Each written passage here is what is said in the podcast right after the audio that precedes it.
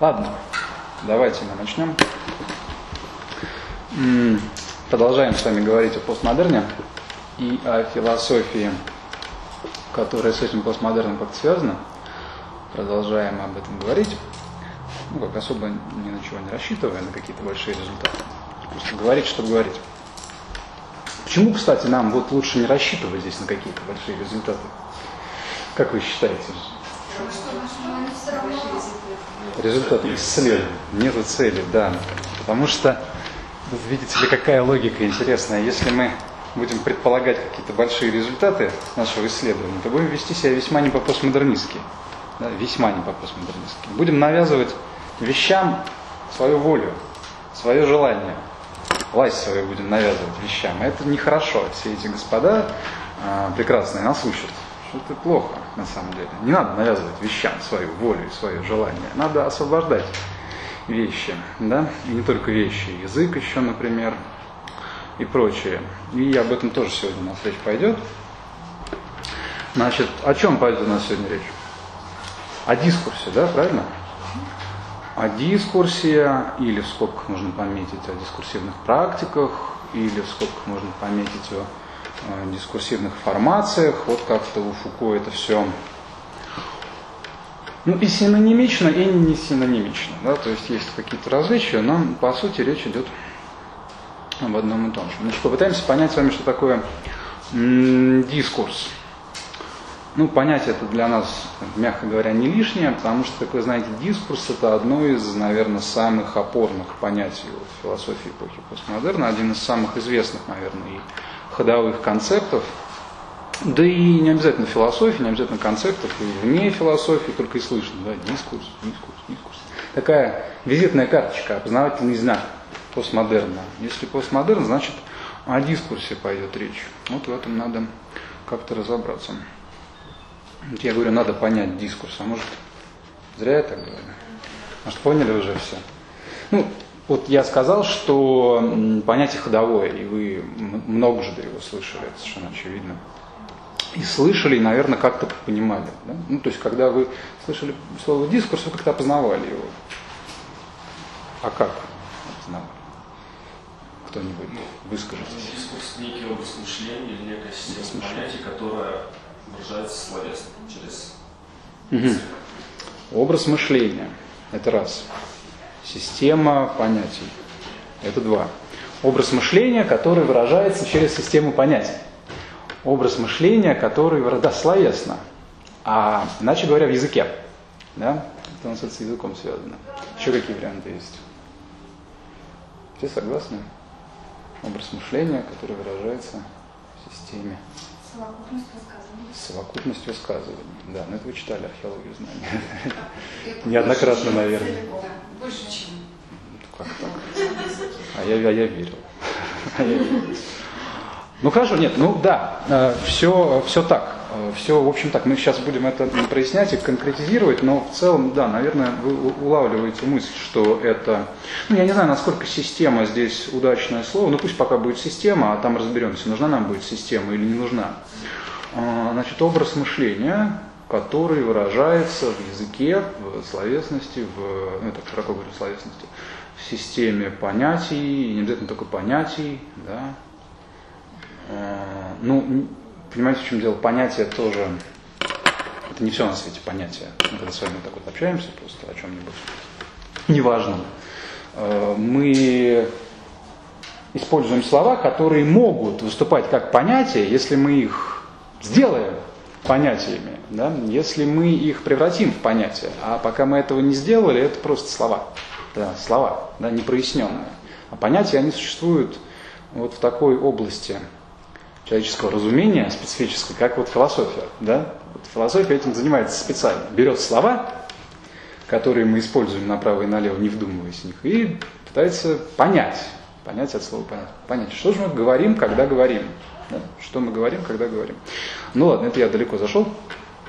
Э, такой у меня к вам вопрос сразу же. Я подумал, может быть, это не лишнее, может быть, нам так будет проще двигаться. Э, удалось ли вам, ну, вы, читали текст, наверное, я надеюсь, э, хотя бы там, введение, хотя бы, может быть, первую часть, там не обязательно, конечно, нам все использовать, хотя бы введение вы читали, и, возможно, вам удалось сформулировать сразу какие-то вопросы для себя. Вот если да, давайте сразу мы их озвучим и попробуем вот, двигаться как-то, учитывая их. Есть существенные вопросы по, по тексту, вообще по дискурсу? По словам. По словам? Что по словам? Например? Рассеяние. А что такое рассеяние? Не знаю. Все в порядке с рассеянием? Рассеяние. Значит, у вас вопрос, что такое рассеяние. Хорошо. Еще какие вопросы? Чем архив отличается от структуры? Чем архив Чем отличается от структуры? я поняла, что Нет, ну это я на этот вопрос могу вам сразу сходу ответить. Архив это некая материальность просто. Архив. Вы когда-нибудь ну, были в архиве в каком-нибудь там Краснодарском архиве, а, где лежат бобины с советского телевидения. Я как как-то раз меня черт дернул, и я позанимался немножко спортивной журналистикой. Поэтому я знаю, что такое бобины. А, Архив это материальность, просто материальность, да, документы. Сбор, ну не сборник, ладно. А, Некая совокупность документов. Документов, которые мы изучаем. Это наш позитум, это наша позитивность для нас, как исследователей. Что мы изучаем? Документы. Документы группируются в архив. Вот архив культуры, например. Архив документации культуры. Довольно просто. А структура это все-таки не материальность, это не позитум. Структура это в первую очередь структура сознания, которую мы видим где-то в какой-то позитивности, которая для нас существует в какой-то позитивности, э, реализуется в какой-то позитивности, в архиве, например. Да? То есть структура, она э, не материальна. А архив это, именно материалы, с которыми мы работаем. Ладно, до этого дойдем. Просто я так сразу прояснил этот момент. Еще что-нибудь, значит, рассеяние. Ну да, конечно, словечко то еще. Архив, структура, еще что-нибудь. Как в дискурсе формируется объект? Как в дискурсе формируется объект? Это хороший вопрос. Ну, вообще он там подробно об этом говорит, даже посвящает несколько ди- динамичных таких страниц именно этому формированию объекта.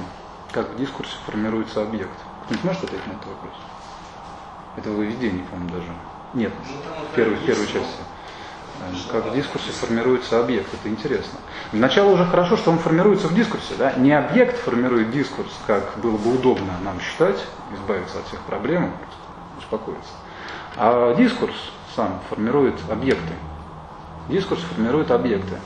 Как, например, научный дискурс формирует, формулирует, я так скажу, мы же о языке говорим. То есть тут э, формировать и формулировать это одно и то же, синоним, кстати, тоже интересно. Так, такая небольшая языковая игра.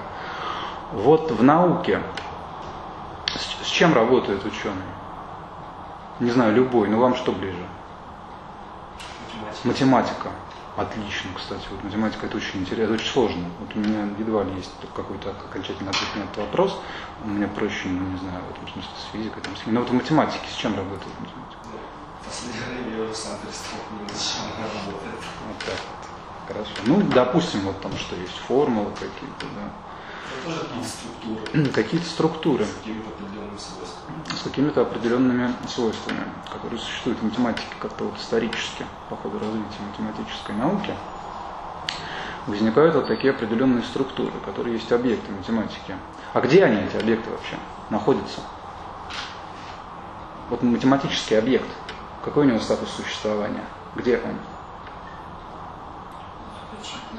в сознании. исключительно в сознании человека. То есть вот в чем сложность математики. А, Математика и математические объекты не вполне объекты. Почему я сказал, что это очень сложный пример, действительно интересный и сложный, поэтому интересный. Потому что объекты математики не совсем объекты.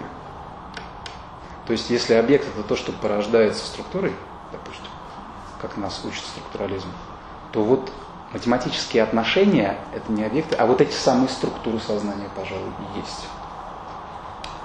Вот чем сложна математика-то. Потому что это и есть структура сознания наша. Мы мыслим так. У нас сознание устроено таким образом. А, Поэтому математика в этом смысле была для, для человечества не- неизбежной, да, совершенно неизбежной. А чего я не могу сказать про много чего другого, кстати говоря. могли бы пойти как-то и по-другому. Потому что многие другие науки, они как раз э, формируют или формулируют объекты. Физика формирует объекты, это очевидно. Атом, например. Да, или что там уже, я, я, наверное, в прошлом каком-то веке нахожусь, уже давно не атом, а что-то такое посерьезнее. Струны. Струны. Вот струны это что такое? Ну, я понимаю, там на гитаре там есть на скрипе, но... А, а в физике вот струны это что такое? Откуда они возникли? Это в конце концов, ну что такое струны? Это некий понятийный язык, некий способ описания чего-то, что мы наблюдаем. Мы наблюдаем что-то, какие-то отношения, физические в этом смысле. И мы эти отношения описываем в каких-то терминах. И эти термины оказываются для нас еще и нашими объектами. Да?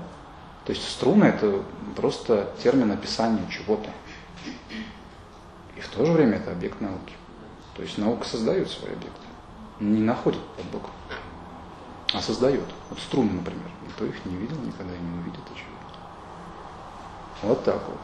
То есть сам дискурс, сам некий язык науки формулирует, равно формирует свой собственный объект, как элемент этого языка. Дискурс как-то э, порождает эти объекты. Вот как? Ну, надеюсь, мы до этого дойдем.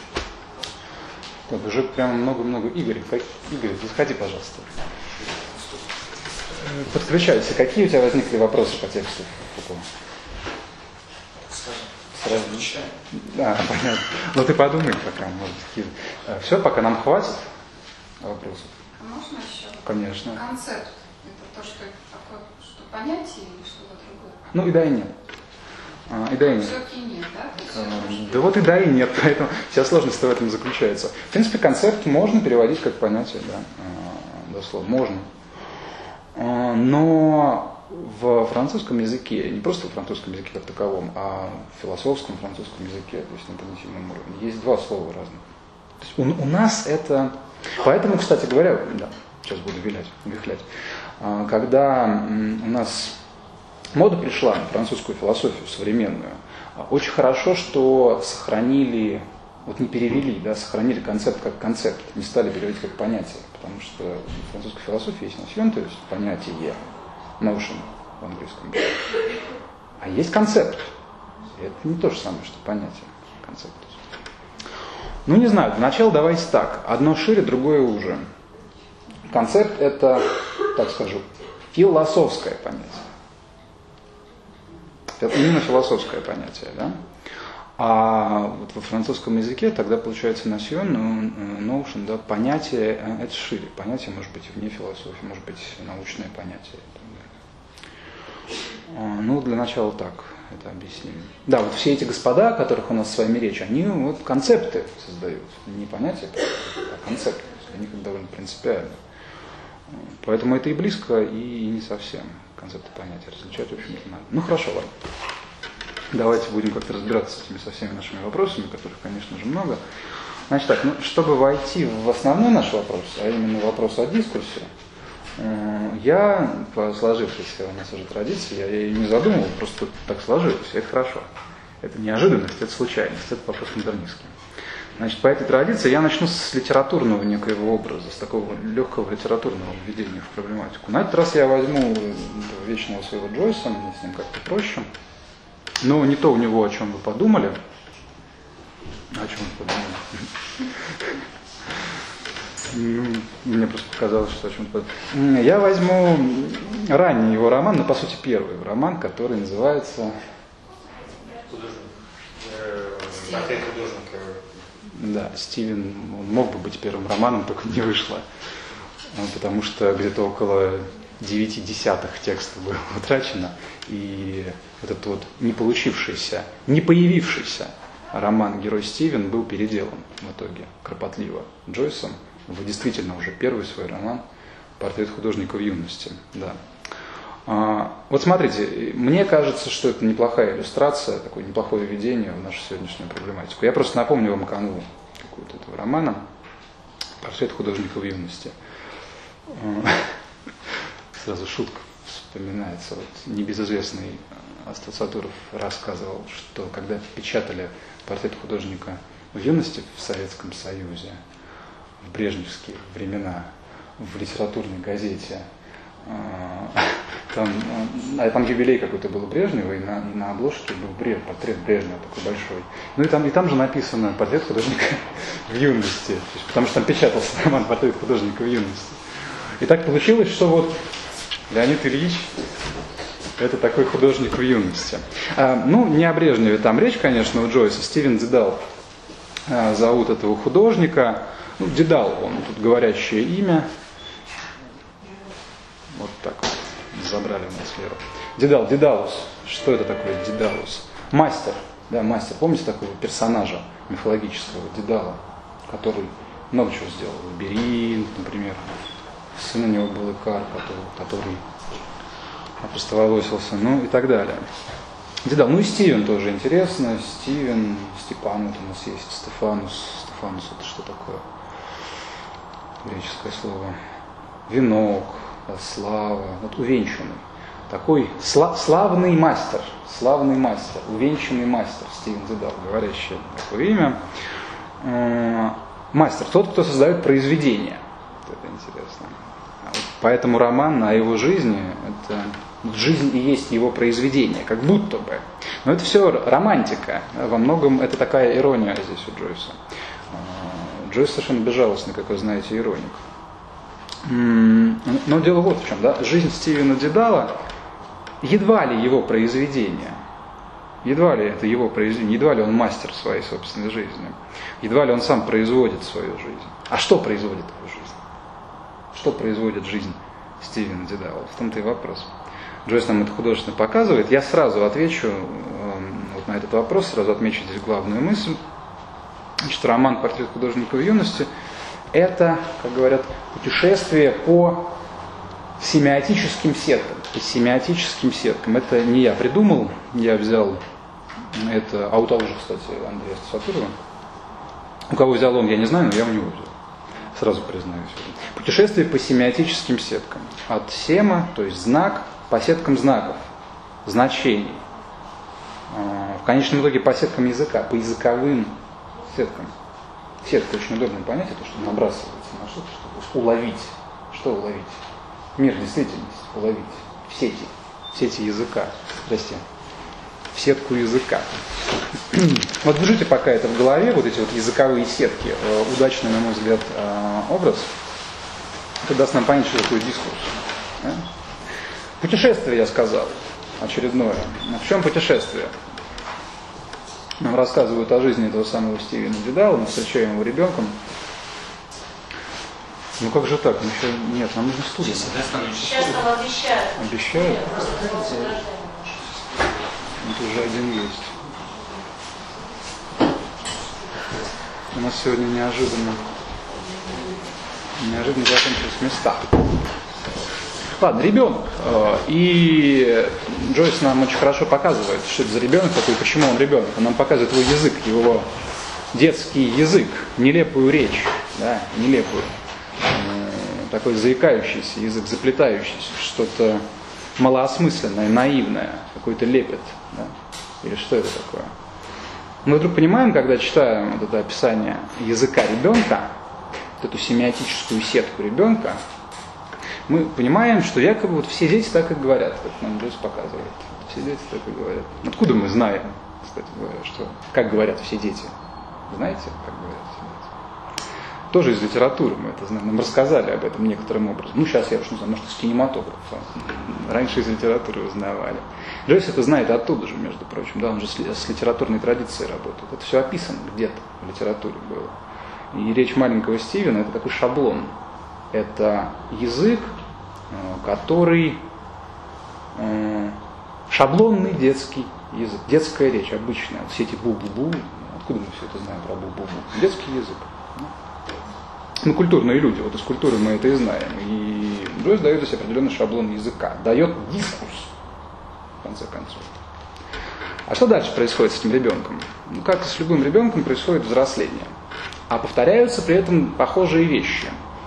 Допустим, нам Джойс показывает юного Стивена, он за обеденным столом, идет семейный ужин, обычный ирландский семейный ужин с излияниями и прочее, с руганью. Значит, мужчины спорят о политике, конечно же. Э, Каждый принимает сторону той или иной партии, разумеется, каждый принимает язык язык да, той или иной партии, говорит с территории какого-то языка. Или лучше я сразу скажу, грубо, да, это язык говорит человеком, язык той или иной партии, вообще партийности говорит а, тем или иным человеком. Ситуация максимально безличная. Да? Здесь такое всеобщее, всеобщее в виде того или иного языка, язык как всеобщее.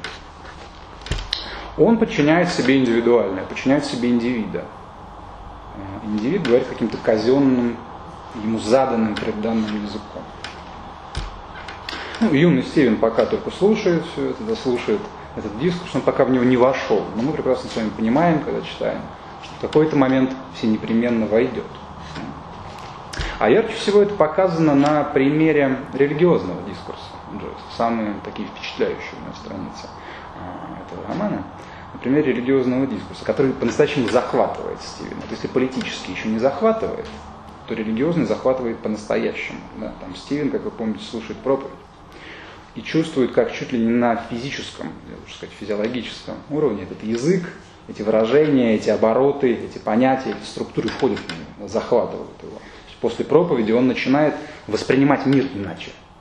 Он начинает воспринимать а, самого себя и весь мир вокруг себя вот в этих терминах, через эти структуры языковые. Теперь нечто в мире, например, понимается им как, как грех. То есть нечто становится грехом. Раньше не было такого. Раньше были другие термины описания а, действительности. Теперь грех, например, появляется. А, нечто понимается как наоборот, спасение, например, там, аскеза, может быть, святость и так далее. И Стивен действительно становится аскетом, он истязает самого себя, ибо он знает, что он грешен, то есть ему сказали, что он грешен, он принял язык описания действительности. Такова структура, таков язык, который начинают говорить через Стивена и начинают ему показывать реальность, действительность такой, какая она есть через призму этого языка. Это важно, ибо здесь хорошо показано, кстати говоря, как дискурс овладевает не просто сознанием, но и телом. Телом. То есть герой действительно начинает себя истязать, он там после, после ванны, после холодной, например, не, вытирается, идет там на холод, чтобы его морозило, потому что он понимает, что это хороший способ не знаю, как это правильно сказать, ну, избавиться от греха, да, обезгрешиться, очиститься, ну и так далее. Есть, вскоре, например, Стивен э, перейдет в структуру другого языка, на этот раз языка эстетизма, как вы помните. Он все будет воспринимать на этот раз в эстетических терминах, через искусство он будет все воспринимать. В мире теперь есть прекрасное, есть безобразное, а раньше не было. А раньше было греховное, спасительное, да, а теперь другое. Теперь переживания мира, они должны проходить через язык искусства. Мир теперь представлен как искусство, как он дан в языке искусства.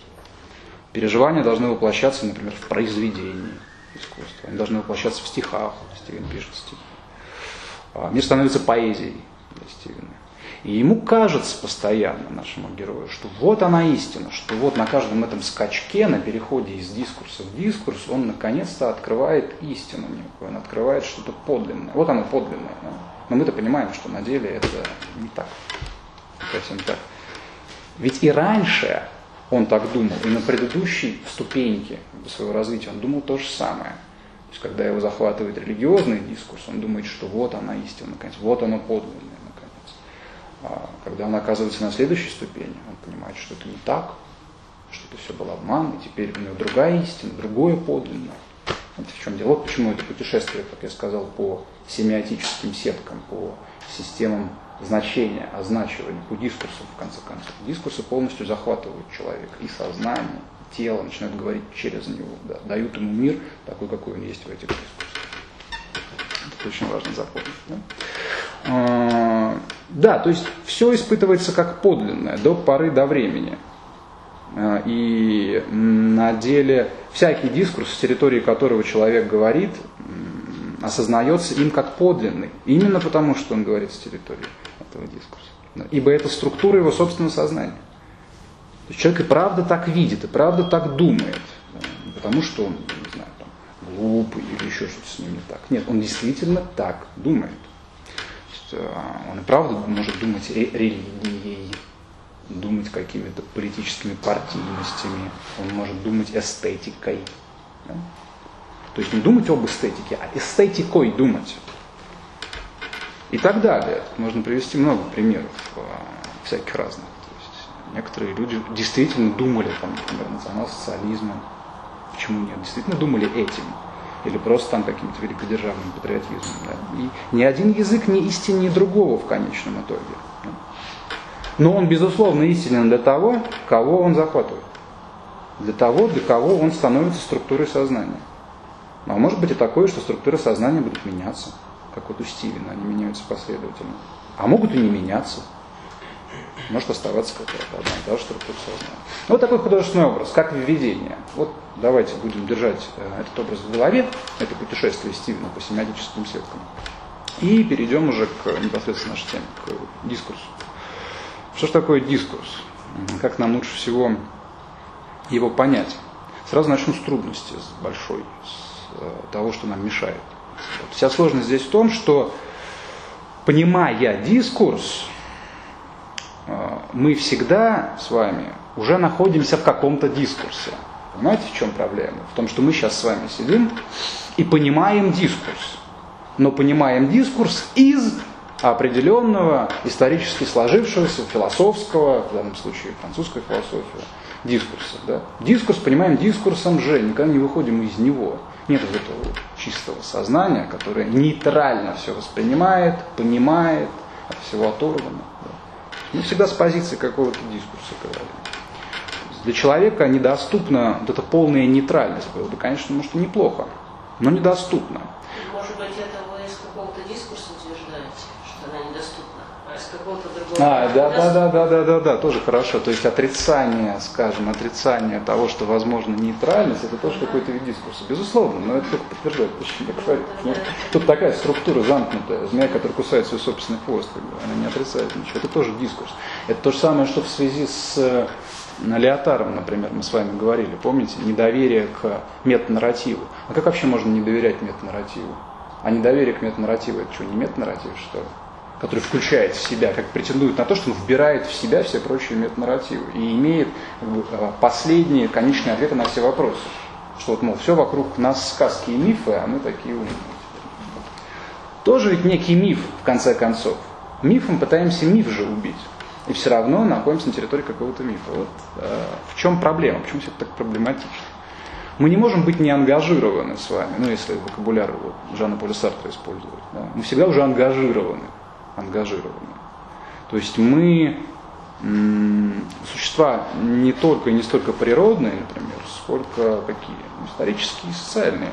Все это уже в нас. И в первую очередь язык. Вот почему так важен язык? Почему дискурс это язык некий? А, вот почему мы никогда не поймем окончательно, что такое язык? Потому что мы всегда уже в языке находимся, не можем полностью из него выйти. Как мы тогда будем понимать? Чем мы тогда будем понимать, когда мы уже используем язык, чтобы понимать? Это как с телом, да, никогда не поймем, что значит быть вне тела, быть без тела. Ну, то есть можно, конечно, там, верить и надеяться на это, но опыта такого ни у кого не было, мне кажется. Ну, может, был у мистиков, у каких-нибудь, но это уже другой вопрос, доверять им, доверять, чем, чем это не поэзия, очередная, очередной миф и так далее. Или клиническая смерть, например. Или клиническая смерть, например, тоже, что это такое? Тоже какое-то воображение, может быть, просто странно. Некий сон. Да. В каком-то дискурсе сон. В каком-то дискурсе сон, безусловно. В каком-то дискурсе истина уже некая. Вот, видите, все, а вот, может быть, все точно. истина уже вне дискурса? Ну как, смотрите, истина, если мы предполагаем, что есть некая истина в последней инстанции, конечно же, мы тем самым предполагаем, что она вне дискурса, что она выходит за границы всякого дискурса. Хотя мы Но это, какого-то дискурса. но это дискурс. То, что мы вообще предполагаем такую истину, это вполне себе дискурс. Мы все в нем, да? мы живем в вполне себе христианской европейской культуре. А, Мы с вами прекрасно понимаем, что это такое истина в последней инстанции, нам об этом рассказывали. Это тоже дискурс, в конце концов. А, Поэтому если предполагать такую истину, да, она по сути должна быть вне дискурса. Но нам-то что стало, как мы до нее доберемся, когда мы дискурсивные существа? Методы выйти за пределы дискурса. Иск- Искать методы Если мы выйти за пределы дискурса. возможности этого, то мы можем начать в эту сторону искать. Может быть, мы не найдем По крайней мере, Ощущение нас возможности уже шанс. является дискурсом. Да, Поэтому мы еще в дискурсе. Нет, мы это Да. признаем, что мы сейчас в дискурсе, но мы можем допустить гипотезу, что мы можем выйти за пределы дискурса. Это допущение тогда, уже является. да, мы признаем, что мы сейчас в комнате. Но от того, что мы сейчас в комнате, мы можем признать, что есть улица, а можем говорить, за пределами комнаты, раз мы сейчас в комнате, ничего нет. И тогда мы всегда останемся в комнате. Да, Если это- мы допустим, да, что да, улица есть, мы, да. может быть, когда-то выйдем из комнаты. Да, очень правильно, очень здорово. То есть все правильно, что было сказано с этой стороны и с этой стороны. То есть действительно, метафора с комнатой отличная. Вот то, что вы говорите, допустить то, что есть что-то за пределами дискурса, и стремиться туда, Да. ну, этим человечество и занималось все дорого и продолжает заниматься, по сути, да? А, хотя сразу вопрос, что же это за такая интересная позиция у постмодернистов всяких, что они решили зак- закрыть, Закрыть, закрыть, комнату, закрыть комнату, да? А, Да, такая позиция критическая. Они пытались закрыть комнату. Это важно. Это, кстати, проблематизирует сам постмодерн. Ставит, ставит его под вопрос. Ставит его под вопрос. Может быть, как раз здорово. провоцирует э, человечество выйти за пределы в какой-то момент, когда оно уже надоест в этой комнате закрыли двери бегать. Можно комментарий? Да, конечно. То есть это как бы Валериаре есть такая история о культурном и докультурном состоянии. Он все время описывает докультурное состояние, состояние, куда нельзя выйти, потому что мы о нем размышляем из состояния культуры. То есть никакого докультурного состояния в этом смысле нет. Никакого места вне комнаты нет. То есть это как бы когда ты входишь в эту комнату, никакого, никакой возможности вернуться обратно в докомнатное состояние. э, как Такой возможности просто нет. Может быть, есть после комнаты. А Кандинский, Ну да, но это как бы именно а после. Кандинский, который говорил уйти от формы. Это разве не Не-не-не, ну это же не только там Кандинский, например, говорил уйти от формы. Вообще, мне кажется, все искусство 20 века это вот, вот такой вот поход. Уход от формы, но с другой стороны, а куда мы уходим от формы? К другой какой-то форме, да. Бесформенная опять. Мы даже представить себе не можем бесформенное, потому что как раз таки представляем мы формами. Да? Наше сознание устроено так, что мы представляем какими-то формами. Представить себе бесформенное. Ну да, первое, что приходит в голову, это какой-то действительно мистический опыт. Но мы же критически к таким вещам относимся. Это же тоже некий художественный образ, художественный язык. Ну, если мы почитаем там Экхарта, биома, это же такая, это же поэзия просто-напросто. По- поэзия. да. Ну вот, кто здесь может похвастаться? А если кто-то может похвастаться, другие сразу критически это воспримут. Нет, И ну, скажут, даже если я могу сам похвастаться тем, что я это пережил, то я все равно же говорю какими-то словами, какими-то уже оформляют в Ну, каком-то это языке, естественно. уже начинаю об этом как-то То есть, говорить. Опять же, мы, ну, то есть не то, что мы говорим о том, что там можно выйти из комнаты, а вопрос в том, что, ну, мне кажется, в том, что как бы все есть эта комната, ну, то есть, и каждый выход, он будет выходом просто... Скорее не все есть комната, а за комнатой другая комната. Ну да, Вот так но вот как. Значит, За комнатой другая комната. Это согласно Это постмодернизму. мышление. Да, да, сознание, да. Язык это структура сознания, это Ирина. То есть описание мистического опыта это тоже из определенного дискурса происходит. Ну да, есть, же- есть мистический дискурс, Это, есть да, мистический дискурс. Переживание даже, как бы, переживание самого Эшфорта, оно было тоже в определенном контексте. То есть оно не было, но оно было запрограммировано всей его жизнью предыдущей. Мне кажется, не, не может быть про переживание, было ли оно в контексте, но лю- что-нибудь, если ш- мы что-то уже знаем об этом переживании, то вот это наше знание, оно уже в контексте. Как нам переживание? Откуда мы знаем о своем переживании? Мы знаем о своем переживании из, из сознания своего. Сознание определенным образом структурно. Ну То есть да. сознание уже включено наше осознание нашего переживания. Чистого переживания у нас просто нету. Потому что если оно чистое, то мы о нем не знаем. А если мы о нем не знаем, то мы его и не имеем.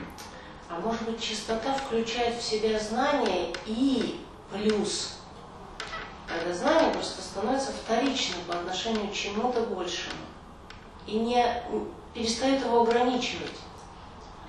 Ну, это, ну да, ну пожалуй, но это сложно себе представить. Все равно это знание, да? Все равно это Пока знание. они не пережиты, действительно это трудно себе представить. Да, с наверное. говорим. Об этом сложно. Но о возможности. Да, но о возможности. Да, да, допущение там выхода из, ну, уже не из комнаты, получается, а из дома. Из комнаты в другую комнату. Возможно, Говорят безусловно. физиологи, что мозг требует какой-то телепорт внутри. То есть есть какой-то, ну, принципе, мы же все равно разбиваемся, какие-то предпосылки у вас происходят, и вот он может быть построиться. Пока нету этого, мы не выйдем из этой комнаты. А, то есть вы считаете, что Но я все считаю, через что мозг? мы должны, все равно же мы люди, мы же не мы имеем набор каких-то вещей, без которых мы не можем ориентироваться. Конечно, перестройка организма, она даст новую комнату, уже полноценную. Да, вы правильно говорите, что вот мы люди, да, что это значит? Что это для нас значит быть людьми? Вот в чем-то, что делает нас людьми. Вот не оно ли делает, да, сознание, мышление, которое все, все же структурное. Вот вы говорите, эм, как вы сказали, возможность, возможность. Во многом получается, что это возможность для нас быть уже не людьми, а чем-то другим. Или мы Уже стали- сверхчеловек начинает маячить у нас здесь некий, уже не хомо, со- уже некий сверхчеловек, который перешел через этот мозг человека, преодолел структуры сознания, и все тогда, как вы говорите, да, он, может быть, имеет знание, но это знание для него уже вторично. А У него, может быть, появляются уже какие-то совершенно другие... А другие что? Да тоже какие-нибудь структуры, да? Просто какие-то другие структуры. Наверное. Мы еще мы можем. Опять же предположение, опять же предположение возникает. Мы можем представить только другие структуры. То есть Больше ничего. говорить, мне кажется, ни о чем, ну, об этом, о возможности выхода, о невозможности выхода. Это тоже является все нашими способами. Ну да, вот тут просто подвесить нужно этот момент э, такой не эгоистический, э, ставящий нас на место, да, что мы люди, а быть человеком это что-то значит, что человек через что-то определяется. Ну, например, через сознание, окей, хорошо, через сознание, через мышление. А, И коль скоро человек определяется через мышление, для него выйти из этого, из мышления, из структуры мышления, значит перестать быть человеком. да. Но мы-то вроде люди и как-то не особо надеемся на то, что мы надеемся. Ну, надеемся и ладно. Хорошо. Э, Да, надеемся и ладно. Надеяться можно на много. Конечно, да, то есть где границы мышления. То же самое, то- э, та, та же проблема. Как с дискурсом и с языком. Как, нам, как мы будем уточнять, что такое мышление, когда мы это уто- уточняем мышлением? В этом смысле а, э, вся история философии, я думаю, это развернутый ответ на ваш вопрос, который никогда, наверное, не закончится. То есть все эти, все эти талмуды, которые мы все пытаемся читать, а, это попытка ответить на вот этот вот чудовищный вопрос, что такое мышление или что такое сознание, да, не правда ли? То есть это вам и Кант, и Гегель, и Платон, и все об этом. Поэтому нельзя дать определение а, мышления. Равно из мышления это будет. А, да, ладно, от тела мы далеко ушли. Ну хорошо, ушли от тела, действительно, пусть будет сознание, сознание. А, О том, что вне сознания мы просто не можем говорить, э, потому что говорим все равно сознанием с помощью его структуры. А, Уже с территории сознания говорим о чем. Человек такое существо, с которым сознание уже всегда включено в мир. Да? Вот в мире для человека всегда уже произошла и происходит работа сознания. Вот что значит быть человеком в том числе. Да? Это жить в таком мире и так, в котором уже работает сознание. Вот в чем дело. Что такое мир вне сознания, мы, мы не знаем. В этом смысле не знаем. В этом, кстати, весь Кант, на мой взгляд. Вот если просто говорить о Канте, максимально просто, то в этом весь Кант и весь его трансцендентализм. Ну, что такое трансцендентализм? Это и значит, что мир дан сознанию. В нем всегда уже происходит работа сознания. Что значит трансцендентальный метод? То есть встать на территорию этой работы сознания. Вот из сознания, из этой трансцендентальной сферы мы не можем э, выпрыгнуть. Как не можем выпрыгнуть из, из чего? Из пространства и времени, например, из категорий. Все это структуры сознания по Канту. Да? Пространство, время, категории. Все это структуры сознания. Структуры разного порядка, но неважно, все структуры. Вот отсюда идея вещи в себе. Кстати Да, говоря. так может Кстати говоря. вот это наше убеждение, что нельзя выйти из комнаты, оно Оно и оста- оста- да. оставляет нас в комнате. Ну, Кант, что вот я, я приплел Канта. Гениальный же был человек. Как он сказал? Я был вынужден ограничить разум, чтобы освободить э, место вере. вере. Вот то, о чем вы говорите, это, это территория веры. Наверное. А что еще? Да? Ну, скорее всего, в первую очередь мне приходит в голову именно это территория веры. Но о вере, в том-то и парадокс, ничего нельзя знать. Да? Вот верить можно, сколько угодно, а знать ничего не- нельзя. Нельзя знать, что такое вера, не веря. Нельзя знать, верит человек или нет. Вот кто-то говорит, что он верит, откуда знать, что он верит. А, в конце концов, я сам себе, я сам себя могу долго убеждать, что я во что-то верю, а откуда я знаю, что я действительно верю? Может, я чего-то просто очень сильно хочу. Так, как правило, и бывает. Ну, Правильно. Что, Как там, помните, в фильме «Матрица» там, пролетит? Ну, да, хорошая сказка в этом смысле. да, Хорошая тоже, сказка. это же тоже вопрос подтверждения. То есть то, что в чем-то мы видим подтверждение, это тоже, почему мы именно в этом видим подтверждение. Да, человек, который очень сильно во что-то верит, он везде видит подтверждение. Это Ну, правда. Да. Я по себе знаю, очень хорошо работает. Постоянно подтверждение кругом, во всем просто подтверждение. Может, может быть. Но опять же, это таинственно. Вот после всех этих господ, вроде Маркса, вроде Фрейда, например, вроде Ницше, Ницше, которые активно все это разоблачали, очень сложно вот так вот уверенно говорить обо всем, о вере, например. Откуда я знаю, что это вера? Может быть, просто меня били часто в э, детском садике, я теперь реализуюсь таким образом. А это вера есть. Ну, ну, может быть. ну. Но знать, но знать тут ничего нельзя. Вот в чем проблема. Знать нельзя. Вот о чем речь. Вот Если мы встанем на позицию там, эпистемологии, теории познания, знать нельзя. Почему знать? Вот в чем проблема. Ну а как мы думаем это знать? А Еще раз Юнг, повторю. Знаем кстати, сознанием. Юнга спросили, вы верите в Бога? Он сказал, я не верю, я знаю. У Юнга? Да, Юнг. А, у Юнга. Ну, Нет, ну он, я, То да. есть, как Я верю, что он Почему он так сказал? Да, он сказал, то, что он переживал определенный, ну, так же, как мистический опыт. Ну, у него описано это в воспоминаниях, то есть, допустим, и для него как бы это не был вопрос, ну, просто каких-то фантазий там или в книжке прочитал, да. То есть это был просто его опыт. Так же как, ну, допустим, я побывал сегодня в этой комнате, у меня есть опыт. Могу сказать, что да, вот есть такая комната там. Вот, вот все как бы. Ну, Другое да. дело, что это тоже в рамках дискурса как бы определенного. Но в целом, Ну, вот в рамках определенного дискурса. В том-то и дело. Юнгианского, вот на этот раз, да, дискурса. Э, Поразительный был человек, конечно, Юнг. Ну ладно. Да, трансцендентализм, вот я сюда ввел. Ну, смотрите. А вот Вещь, вопрос да. познаваемости мира, Да. из этой серии? Или это совсем другой дискурс? Из, из- из философской Да. серии?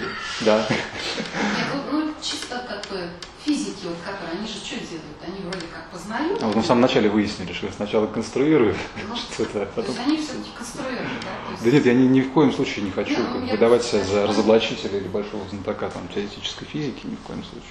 И что значит познает? У каждой науки есть свои там границы, да, то есть и если наука по- не постулирует свои границы, то это уже не наука, а там, не знаю, даже мистика, да, Вот, то есть э, и Не, ну, просто физики очень конкретно отвечают на вопрос, познаваем ли мир. Как? Озвучить? Это не я, это вот один профессор, который там на, на коллайдере сидит вот на этом Швейцарии. У него спросили, я фамилию забыл, ну очень простая фамилия, все равно забыл. И он говорит, очень говорит, просто на этот вопрос мы отвечаем. То есть, да, мы расширяем, мы физики, ну, как физик, да, вот в дискурсе физика. Мгм. Да, расширяем. То есть это вот, я представляю, как вот это вот облако, пузырь, который Мгм. становится все больше, больше, больше. Ну, вот меня спрашивают, ну и до каких пор, значит, вот он будет это, вот расширяться, вот это познание мира? Он говорит, очень просто. У нас, говорит, с каждым разом э, наши приборы становятся все дороже и дороже. Всё. Когда, когда закончится Когда ресурс, хватит, говорит, материальных ресурсов, когда, говорит, государство про- проголосует народ, парламент, и все скажут, хватит, ребята, денег нету. цинично, но А говорит, это хорошо. один путь, а второй, говорит, все проголосуют давай, и мы, говорит, так взорвем этот мир, что он, мы его если взорвем, взорвем, и в этот момент мы его и познаем. Это действительно, это очень, очень неплохо. познание срезания мира, то есть опять же срезание, да, лежащего в этом физическом Это, это многое говорит вообще об ученом, да, мне нравится. Это, это, это как вот в, ревности, да, если не мне, то никому ты не достанешься. Я тебя взорву просто. Нет, вопрос о познаваемости мира, ну, мне сразу вспоминается Хайдегер, мне вспоминаются две вещи. Вспоминается метафора вот горизонта, ну, я постоянно об этом говорил, горизонт, да, когда мы делаем шаг к горизонту, горизонт делает шаг от нас. Вот это называется познаваемость мира в науке. Просто-напросто. А, ну, пока не взорвать. Да и то. Тут тоже сложно. Ну, себя взорвем, не мир. Ладно. И с другой стороны, вспоминается Хайдегер, вот с его такими очень громкими там, словами, но они имели определенный смысл, его все винят за это, что он говорит, например, наука не мыслит, но он имеет в виду определенные вещи строго, да, для него мышление, вот понятийное строго, если философское мышление, наука чем-то другим занимается. А в этом смысле, в хайдегеровском смысле, конечно, она не мыслит, сравнить вот, Хайдегер мыслит, как мыслит наука, конечно, разные вещи. А о чем он говорил? Он говорил о картине мира, да, помните, замечательный текст, который всегда рекомендовал, рекомендую всем читать «Время картины мира» у Хайдегера. О чем он там говорит? Что наука создает себе определенную картину мира, создает себе определенные объекты, описывает эти объекты. И вообще самое главное для науки – это объекты иметь, позитум, позитивность. Кстати, вот от Хайдегера идет это, позитум. Почему наука позитивна? Потому что у нее есть позитум, данность, что-то дано. А мир вообще – это не данность. То есть всякая данность, помните хайдеггерские эти вещи, она в мире уже. Всякая данность. Но за всякую данность можно шагнуть дальше.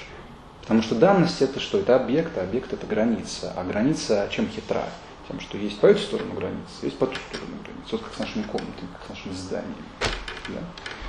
И в этом смысле, конечно, просто, понимаете, наука она не ставит, она даже задачу такой поставить себе не может. Она не может проблематизировать мир вообще, это метафизика. Мир вообще это метафизика. А наука познает то, что в мире.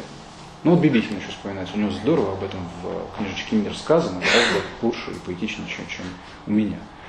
Отсылаю вас туда.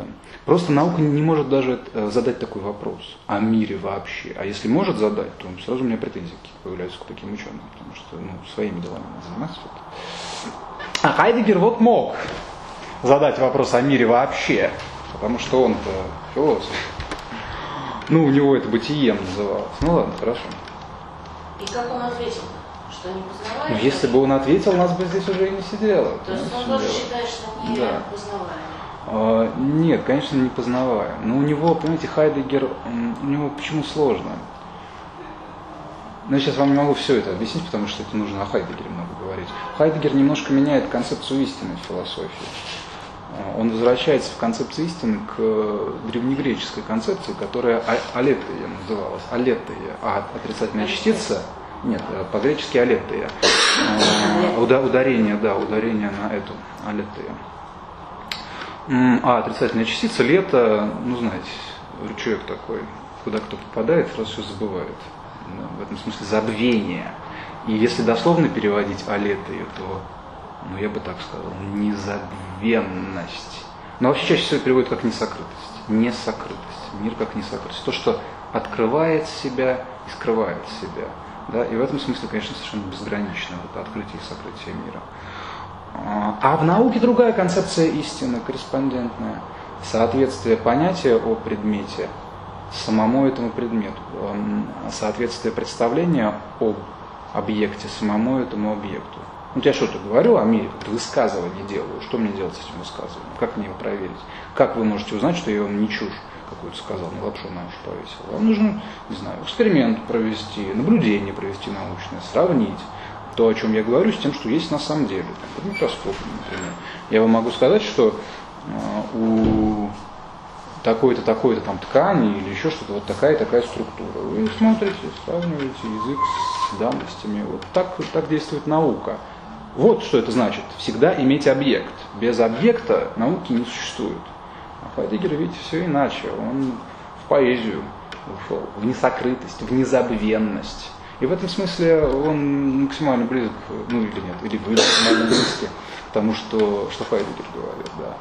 А, что то, что находится уже за границей нашего знания, там о комнате или о комнатах, а вот скорее непосредственно интуиция, скорее вера, скорее, постоянно забываю точный термин, который вы используете, предположение, ну что-то в этом роде, да. Как поэт, понимаете? Поэт знает, что такое мир. Ну, в смысле знает. Не знает в научном смысле слова. Познал. А, ну, познать в научном смысле нет. Но поэзия, вот мистический опыт и так далее, они неким образом схватывают непосредственно. А, вот. По крайней мере, нет ну да, вот и Хайдегер об этом же утверждает. Вот и Хайдегер. Для него мир это то, что вот в поэме не то, что под микроскопом, а скорее то, что в поэме. И это и есть незабвенность, несокрытость. Ладно, все, заканчиваю. Это хайдегерианский камлайн, начинаются вот эти вот поздние Хайдегеры, это сломать голову можно. Возвращаюсь к тому, на чем я остановился. Значит, выпрыгнуть из этой вот самой нашей структуры, структуры сознания, не получается. Не получается. Вот отсюда идея вещи в себе. Да? Что такое вещь в себе? Это мир вне сознания, который нам совершенно недоступен. Потому что мы сознание и есть. Что вне, что вне сознания, я не знаю. Кстати, это же и, например, интенциональность у Гусserля, знакомый вам, я думаю, термин, в феноменологии. Есть объект для сознания, есть субъект сознания. Всегда вместе и никогда по отдельности. Вот дано сознание, дан объект сознания. А вот что там вне сознания, мы не знаем. Выпрыгнуть из этой интенциональной структуры нельзя, поэтому Гуссерль вполне здесь наследник Канта, и феноменология это очевидно наследие трансцендентализма. Ну ладно, это все историки философские, Э, итак, вот подвесим, да, язык у нас возник, тело, сознание. Для нас все это данности некие. Мы уже в этом, уже ангажированы, вспоминаем это. Мы в языке, мы в теле, мы в сознании. Они говорят в нас и за нас. В нас и через нас. Говорят структура языка, например. Вот вам весь структурализм в краткой формуле заключен. Лакан, например. В нас и через нас говорит тело, и это Ницше. А ницшеская воля, она телесна, как вы помните. Кстати, Шопенгауэрская тоже. И тут Ницше, он недалеко уходит от ненавистного учителя. В конечном итоге в нас и через нас говорит сознание. И это вот трансцендентализм с одной стороны, и дальше уже феноменология с другой стороны. Вот самые общие вещи.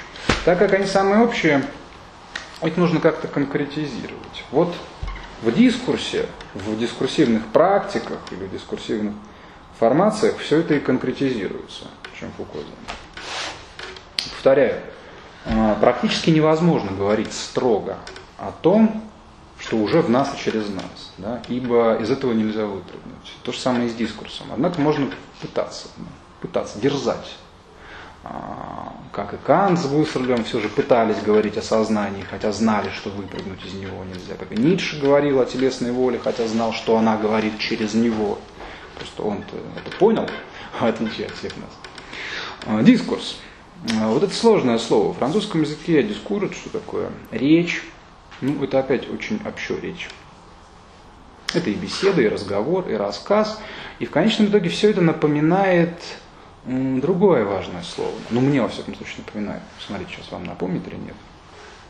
Одно такое вот тоже многозначное, и значения примерно те же самые повторяются. Логос. Логос. Логос это тоже вам и речь, и рассказ, и слово, и разумение, и просто логика, и все что угодно. Вот любопытно, что логос и дискурс максимально близки. Но то, что в классической философии, то есть философии логоцентрической, как нам скажет Derrida, а, вот то, что там понималось через логос, в современной философии понимается через дискурс, и коннотации меняются. Что-то поменялось. В классической ситуации на Логос, во всяком случае, уповали, ему доверяли. Мы вспомним хотя бы божественный Логос стоиков и так далее. А вне классической ситуации дискурс, что он делает? Он пугает, он порабощает. Это не спасение, как Логос, это что-то другое. Скорее, какая-то негативная здесь трактовка. А, негативная. И в последнюю очередь это связано с уже затронутой нами проблемой а, метарассказов или метанарративов у Леотара. Да? Вот неклассическая ситуация, как вы помните, или постмодернистская ситуация, то же самое. Это ситуация недоверия к метарассказу. То есть к логосу. В единственном числе есть большой буквы логосу. Недоверие в своей критике обнаруживает за вот этим тотальным единым логосом множество частных дискурсов. Уже во множественном числе маленькая буква. Это важно где один такой дискурс не истиннее, не тотальнее другого такого дискурса. Вот, строго как у Джойса и его Стивена Дедала. Вот сюда же можем прибавить и наш прошлый разговор об истории, кстати говоря. Логика та же. Единая, линейная, тотальная история, например, в христианстве, например, у Гегеля. Это логос с большой буквы. А генеалогия, которую предлагает нам Фуко вслед за Ницше, эта генеалогия разрушает единство логоса, выявляет в нем множественность дискурсов, множественность в единстве. Единство как бы распадается у нас. Вот здесь начинаем подходить к ответу на вопрос, что такое рассеивание. Вот можно уже улавливать этот момент. Рассеивание происходит какое-то. Можно чуть-чуть? Генеалогия? Генеалогия, да, просто в прошлый раз мы об этом говорили подробно, поэтому так сильно повторять не надо. Генеалогия.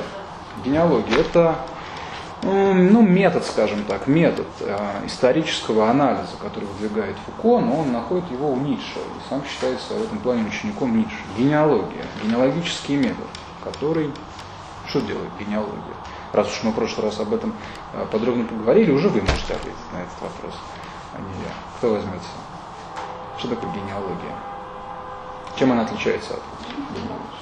От, от, ответьте, пожалуйста. От- А, вы отсутствовали? Зато вы какой-то там другой раз присутствовали, когда мы уже эту генеалогию разбирали. Мы же много же этим занимались, мы уже затвердили, мне кажется. Интересного. Ну, никто не хочет рассказать нам про генеалогию. Ну, генеалогия, если в самых общих каких-то терминах говорить, э, генеалогия это такой взгляд на историю, который некий исторический факт, факт, некую историческую данность, пытается максимально освободить от навязанных ему сверху интерпретаций, а, сверхсмыслов каких-то, м, формализаций и так далее, и так далее. И увидеть это, эм, этот этот исторический факт как факт, как событие, как оно есть, своей единичности, своей несвязанности, может быть, с другими событиями и так далее. То есть это такое освобождение как бы единичного. Ну, посмотрите, что происходит с исторической наукой в 20 веке. Больших историй уже, я не знаю, после Тойнби писал кто-то или не писал. А какие стали писать историю во французской исторической науке 20 века?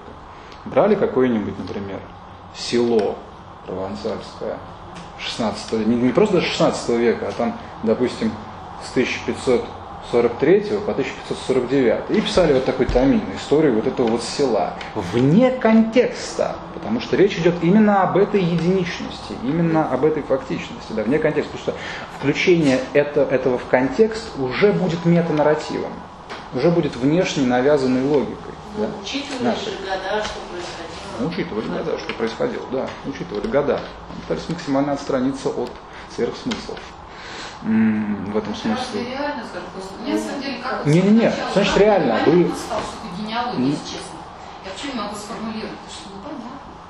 Поэтому оно так А сейчас и, не стало понятно, А да? мне сейчас. А как можно... Но это уже какие-то, это уже отсутствие у меня таланта. Разумеется, это уже отсутствие у меня таланта, очевидно совершенно, потому что уже столько об этом сказано. И, и статья это читана, зачитана до дыр, мне кажется, Фу- Фуко. Нет, эта статья, это такой, э, так сказать, ну как, такая буря. много да, бурь, поэтому я и так люблю. Мы так и не дочитали, кстати. Ну вы что? Ну она же маленькая такая.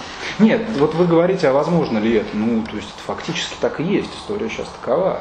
Ну как, это всегда История сейчас интерпретация. Каждый очередной историк, он как бы трактует, как ему кажется наиболее правильным. Правильно, ну может и не трактовать, как он. Не, ну я считаю, что, это- что это не спортивно. Это не спортивно, это не научно трактовать что-то, как ты считаешь, что, что это правильно. Ну, а Вообще как? историк по-хорошему что он делает? Ну, описывает. Описывает документы, документацию Мне кажется, такую, тут как с физикой, что в принципе, да, мы знаем теорию, что существует теория относительности, но в целом существуем в ньютоновской физике. То есть вот мыслим о мире, мы в ньютоновской физике. Мы, мне не кажется, что видим там поля, вот там и так далее. Мы видим тела. Так. Так по-прежнему. Мне кажется, тут может быть то же самое, что просто люди еще, ну, как-то в целом, ну, как-то до этого еще не вошли вот в, в этот дискурс. То есть, э, в том числе, вот, воспринимать историю так, как предлагают они, ну, с точки зрения генеалогии, а не с точки зрения вот этих больших историй, как, как не знаю, в конце 19 века. Мне кажется, тут проблема именно просто в том, что мы, ну, как бы, по инерции пока что еще воспринимаем историю как большую историю. Хотя, с другой стороны, на самом деле, на самом деле, А кто-то вот имеет правильно. Да, да, но с другой стороны, хотя сейчас же очень часто рассматривается история именно там каких-то отдельных структур, да, то есть не в целом и уже не, не соотнося друг с другом. Микроистория это называют, кстати, да. Это называется микроистория. Все. Вот такие микроистории сейчас стали появляться активно. Фактография, что ли, вот чисто? Без осмысления Фотография, данных да. фактов. Это имеется в виду. Так или иначе. Ну, может быть, да, ну близко, ну по минимуму, ну по минимуму. Вот что значит осмыслить некоторые факты? Значит, включить его в какую-то широкую кану, в какую-то парадигму, осмыслить. там- Что мы делаем, когда мы осмысляем? Погибло в Великой Отечественной войне столько-то миллионов человек. Да, мы спрашиваем, почему? Это факт. Почему а так? можно, да, дальше его осмыслять? Почему? Почему так случилось? Так вот эта генеалогия Но в самом факте- вопрос, почему? Ну, смотрите, я вам объясняю. В самом факте нет этого ответа на вопрос «почему?». Факт есть факт, погибло. А вы начинаете размышлять «почему?». То есть вы начинаете факт как бы вчитывать что-то, чего там нет. А уже что вы будете вчитывать, это ну, зависит от вас, правильно? На какой позиции вы будете стоять, из какого дискурса вы будете говорить, то и будете вчитывать туда, правильно? Ну, Не то, так? что я считаю это фактом, это тоже дискурс. Ну да, конечно, безусловно. Я так понимаю, Да. что я не был на прошлом занятии, но как и общую статью тоже дочитал до конца. Признаюсь. Так вот, но э, фактически по- противостояние идет такое, что э, собственно, история, как мы ее вот и до сих зачастую мыслим, она идет вот такими вот линиями. То есть вот какая-то общая идея, на которой нанизаны все факты. Так? Вот там от э, Адама и Евы до вот э, этой комнаты сейчас. Так? А я так понимаю, что генеалогия предлагает, наоборот, во времени делать вот какие-то срезы именно вчитывания, грубо говоря. То есть что вчитывается? Я, я так понял, нет? Ну, с критической именно точки зрения. берутся именно вот такие мелкие, вот такая рябь на воде, которая, собственно, вот, эм, и рассматривается она, а не какой-то вот длинный рассказ об истории. Ну и в то же время то, что ты вот до этого сказал, что э, с точки зрения критики, генеалогии понятой как критики, она еще и каким разоблачением определенным занимается, разоблачением сверхсмыслов. Мне кажется, у него там идет речь, я профукал сейчас, Да. о том, о линейности, да, то есть даже не линия, а одна линия, Да. и сегодняшней точки зрения мы пытаемся найти причины, понятные нам сейчас, в исторических событиях. Да. Но на самом деле уже какой, э, этот разрыв временной э, или исторический, э, он может иметь причины совсем другое, что-то нам неизвестное, непонятное и вообще, Более того, обязательно ведь имеет. да. Причем ведь Более о- того- опять логика множественности. Причин может быть куча. Правда. Не обязательно должна быть какая-то одна грандиозная причина. Сотворение мира, например, кем-то а, и прочее. Да, да, да. В конечном итоге освобождение истории, освобождение факта от вот этой логики тотальности э, пресловутой, э, против которой, в общем-то, все в основном атаки постмодерна и, и ведутся. Да, против логики тотализации. Потому что, опять же, мы тотализируем, исходя из чего? Нам зачем-то надо, да? мы чего-то хотим добиться этим. Мы хотим навязать фактам, навязать истории, навязать миру что-то свое, что-то, что нам вот хочется, чтобы было так, а не иначе, чтобы кто-то был виноват. А если кто-то один виноват, значит тот другой не виноват. Или наоборот, этот виноват, а тот не виноват. Как будто мы это знаем. А мы не знаем в конечном итоге за фактом ничего. Да? Мы интерпретируем. Можно предположить, что нам повезло больше, чем Фуко, потому что мы жили при Советском Союзе сначала, а теперь живем в России, а у него и все пережили через это а, процесс переосмысления всех фактов. Это в крови, а у него, видимо, он француз там, как жил во Франции, так и жил во Франции, ему Кажется, надо было что-то не переоткрывать. меньше в 20 Видите? веке. Да какие там вот такие потрясения, как у нас, когда вся история с точностью да наоборот вывернулась. Нет, ну, Ну, опять это же, наша история в большой степени, э, ну, мне кажется, им известна.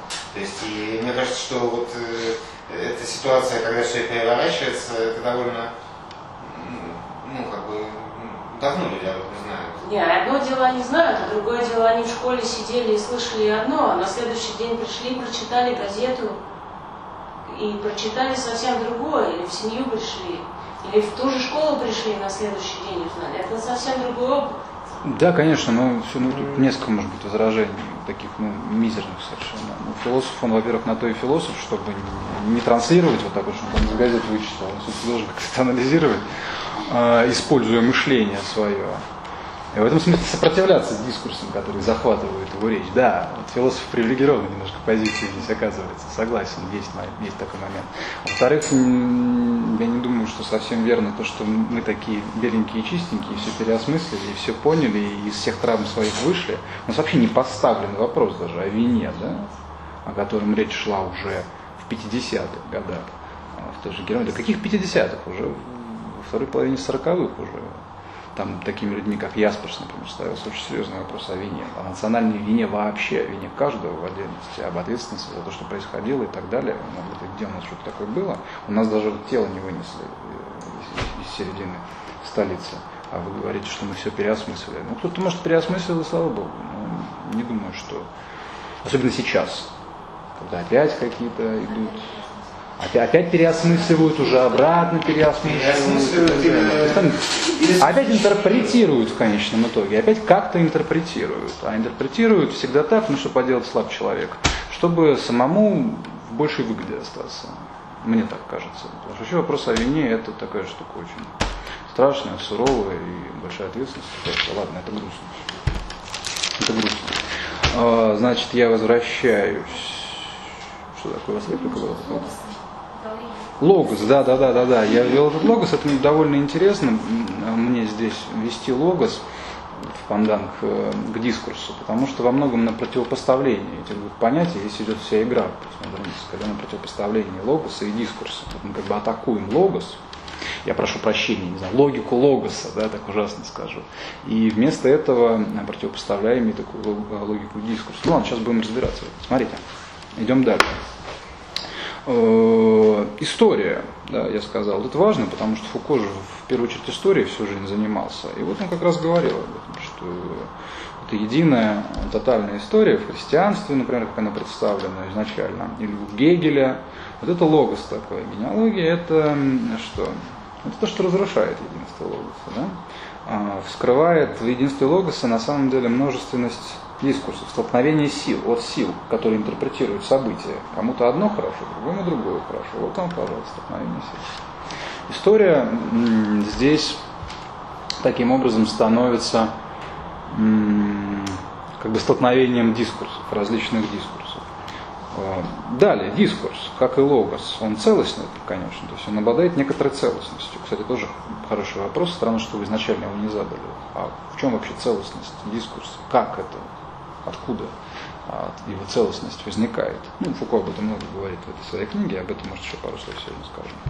Это не, да, это некая речь, но это обязательно связанная неким образом речь, связанная. Это цельная структура какая-то, это единство правил реализации дискурса, единство правил. Но при этом дискурс по определению ограничен, в отличие от логоса. Логос то он тотален, абсолютен, безграничен, а дискурс по определению ограничен. Чем? Ну, вот хотя бы другими дискурсами, да, хотя бы другими дискурсами. Вот логос, а, ну это абсурдно говорить о других логосах. Логос, он, поэтому он в единственном числе, и поэтому он с большой буквы, потому что он один, он грандиозный, он гегелевский в конечном итоге. Да? Он жадный, он ревнивый. А дискурсов много. Да, сингулярность здесь появляется число Фуко. Никто не спрашивал вначале, что такое сингулярность сегодня. Нет, мы более-менее выясним. Но дискурс это такая сингулярность. А сингулярности много. Сингулярность то же самое, в принципе, что единичность. Да, но в то же время, и в этом опасность, дискурс, он тяготеет к тотальности. То есть, я так грубо скажу и просто, дискурс тяготеет к тому, чтобы стать логосом. Не правда ли? Раз это столкновение сил, борьба сил, значит, все-таки есть а, желание над кем-то возвыситься, подчинить что-то кого-то себе. Вот очевидно в дискурсе вот эта вот воля к власти ницшеская, к силе, к разрастанию, а, к подчинению себе других дискурсов. Это выявляет в дискурсе, в любом, впрочем, да, некий идеологический момент. Идеологический момент. То есть можно здесь дискурс уже описывать так же, как идеологию. А что такое идеология? Идеология. Это тоже некий связанный дискурс, да, в этом смысле. Набрасывание на мир вот этой вот сетки понятий и образов, представлений, в которых, через которые мир понимается нами. И одна идеология, разумеется, враждебна к другой, тяготеет к тотальности. Идеология это некий дискурс, который стремится стать логосом. Я так это опишу. Поэтому понятие дискурса, ну, наверное, более общее, чем понятие идеологии. Та или иная идеология – это обязательно вид дискурса. Ну, кстати, то же самое можно сказать и о ментальности и так далее. Ну, это все в тексте есть, это вы без меня разберетесь. Итак, что можно пока сказать о дискурсе? Что это язык, но не весь язык, не язык как таковой, не в общем смысле язык. Это некая языковая сингулярность в самом языке. И вот часто определяют дискурс так. На мой взгляд, красиво. Язык в языке. Язык в языке. Вот что такое дискурс. В этом смысле дискурс целостен, как структура. Его части работают друг на друга. Вот в чем целостность заключается. Работа частей, работа структуры подчинена определенным правилам этого дискурса. То есть дискурс функционирует по правилам, конечно. Коль скоро это язык, коль скоро это язык, то он что-то делает. Что он делает? Что язык делает? Производит что-то. Высказывание производит. Какое-то четко. Да? Производит высказывание. И именно по собственным правилам имманентному порождает, производит свои высказывания. Нельзя в дискурсе в том или ином сказать абы что. Выпадем сразу из дискурса. Ну вот можно здесь вспомнить того же Леотара, который говорил о таком о терроре правил. Да, вот в дискурсе существует определенный террор правил. Дискурс он как бы внутренне террористичен. Если вы захотите, а, как бы, будучи в нем, нарушить правила, то вы сразу почувствуете на себе его гнев, да, его террор. А, то есть, смотрите, вот те элементы, которые сопротивляются как-то дискурсу, вот дискурс он всегда стремится выявить, пресечь, устранить. Яркий пример здесь, мне кажется, это понятие ереси. Вот христианство и ересь, например. Ересь, она же возникает всегда внутри христианства, как внутри некоего дискурса. Возникает и ересь. Что такое ересь вообще изначально? Это не что-то плохое. Как это часто бывает в истории, вот некоторые такие слова, которые практически ругательными становятся, они изначально ничего такого не несут в себе, они довольно безобидные. Ересь это тоже довольно безобидное словечко э, греческое. Это просто, ну, скажем так, это какое-то отдельное частное мнение. Просто мнение мое. Ересь. Соответствующее, как бы, общему дискурсу. То оно мое, частное, субъективное, то чему-то оно явно не соответствует. Например, какому-то привилегированному, тотальному дискурсу, например, христианства когда весь мир понимается в христианских терминах, и все вокруг меня понимают мир в христианских терминах, и я должен понимать мир в христианских терминах, то мне уже запрещено иметь какое-то свое частное отдельное мнение, конечно же. Я уже еретик, и здесь, и здесь ересь э, приобретает негативную коннотацию. Тут еретик уже преступником во многом становится. То есть частных мнений, дискурс не, не допускает частных мнений. Да. Внутри себя самого, вот в чем дело. А, просто ну, вот в современных дискурсах, которые могут и не претендовать, например, на тотальность, сжечь нас не будут, наверное, но мы будем исключены из дискурса, например, из научного сообщества. Нам запретят формулировать публично научные высказывания, не будут нас слушать, будем исключены из научного сообщества просто вот так. Тоже террор какой-то определенный. Вот Леотару это очень не нравилось, что существует такой террор в научной области, да? что вообще существует такая ситуация, когда кто-то может быть прав, кто-то не прав. Вот настоящий постмодернист. Он считал это очень несправедливым, что кто-то прав, а кто-то не прав. Если кто-то прав, то другой сразу не прав. Террор. Вот он хотел, чтобы этого не было. Был невероятным анархистом по духу. Да, ну скажем так, дискурс, он блюдет чистоту определенную, чистоту свою внутреннюю. Вот пока что мы это более-менее выяснили. Значит, дискурс как язык в языке. Мне, мне нравится эта формулировка, вот со всеми вытекающими. Теперь обратимся, давайте уже непосредственно Фуко, которого мы читали. Вот, пожалуй, именно Фуко лучше всех и подробнее всех анализировал дискурсы философии второй половины XX века и неким таким методологическим, наверное, подведением итогов всех этих его анализов стала книга от археология знаний. Археология знаний 69 -го года такая своеобразная довольно книга. В ней можно так Фуко и не признать. Ну, конечно, сохраняются какие-то его черты, но она в меньшей степени поэтичная, в меньшей степени такая игровая, там больше научности, больше структурности. Ну, потому что он сам признавал, эта книга методологическая. Мог себе позволить такую книгу, писал ее уже невероятно популярным, известным человеком, то есть там страшная была слава вообще у него после 66 -го года, когда слова вещи появились, бестселлер того времени. Вот он написал после слов «Вещи археологию знаний». Подвел итог определенный. Ну, смотрите. Вот у Фуко здесь возникают и дискурсы, и дискурсивные формации, дискурсивные практики.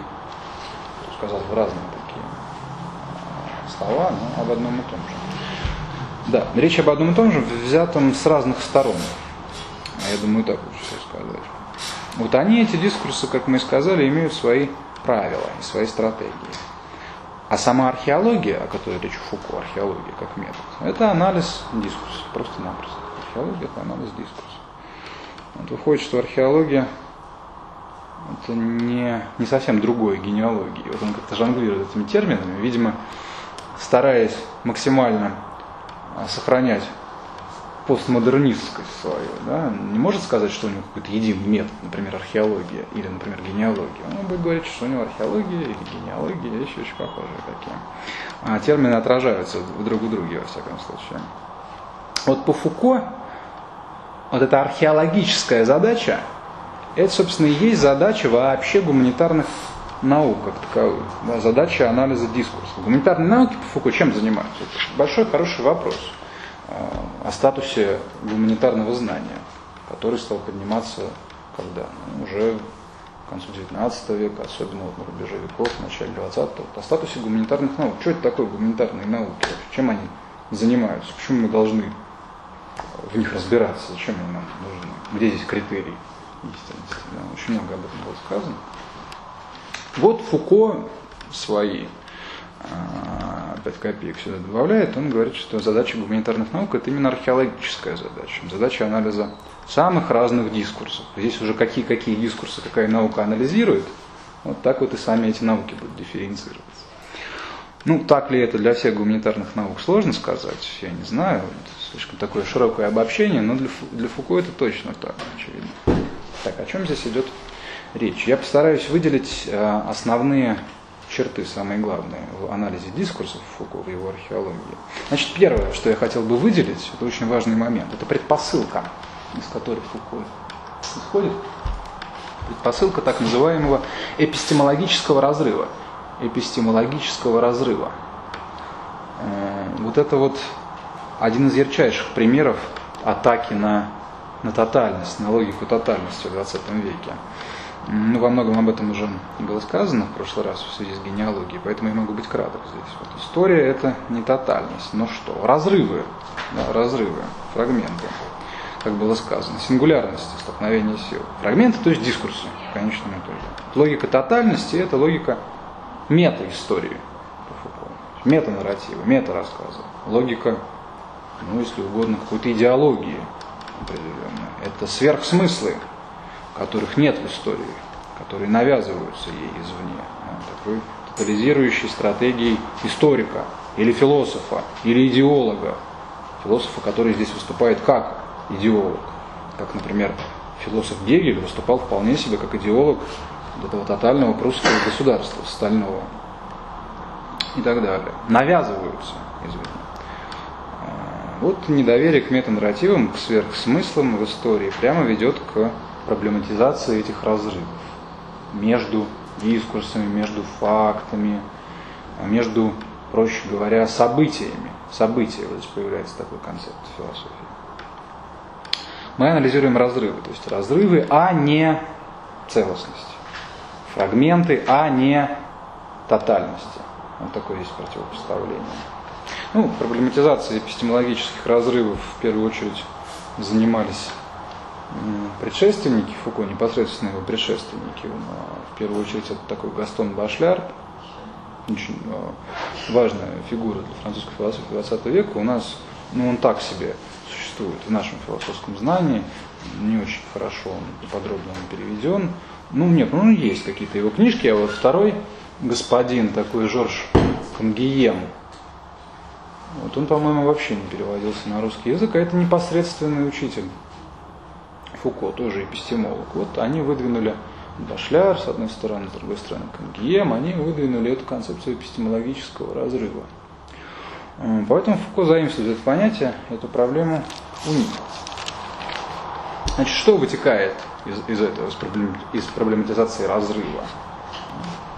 Возникает такая цепочка понятийная, которая возникают понятия, которыми Фуко постоянно будет пользоваться, такие как граница, например, граница.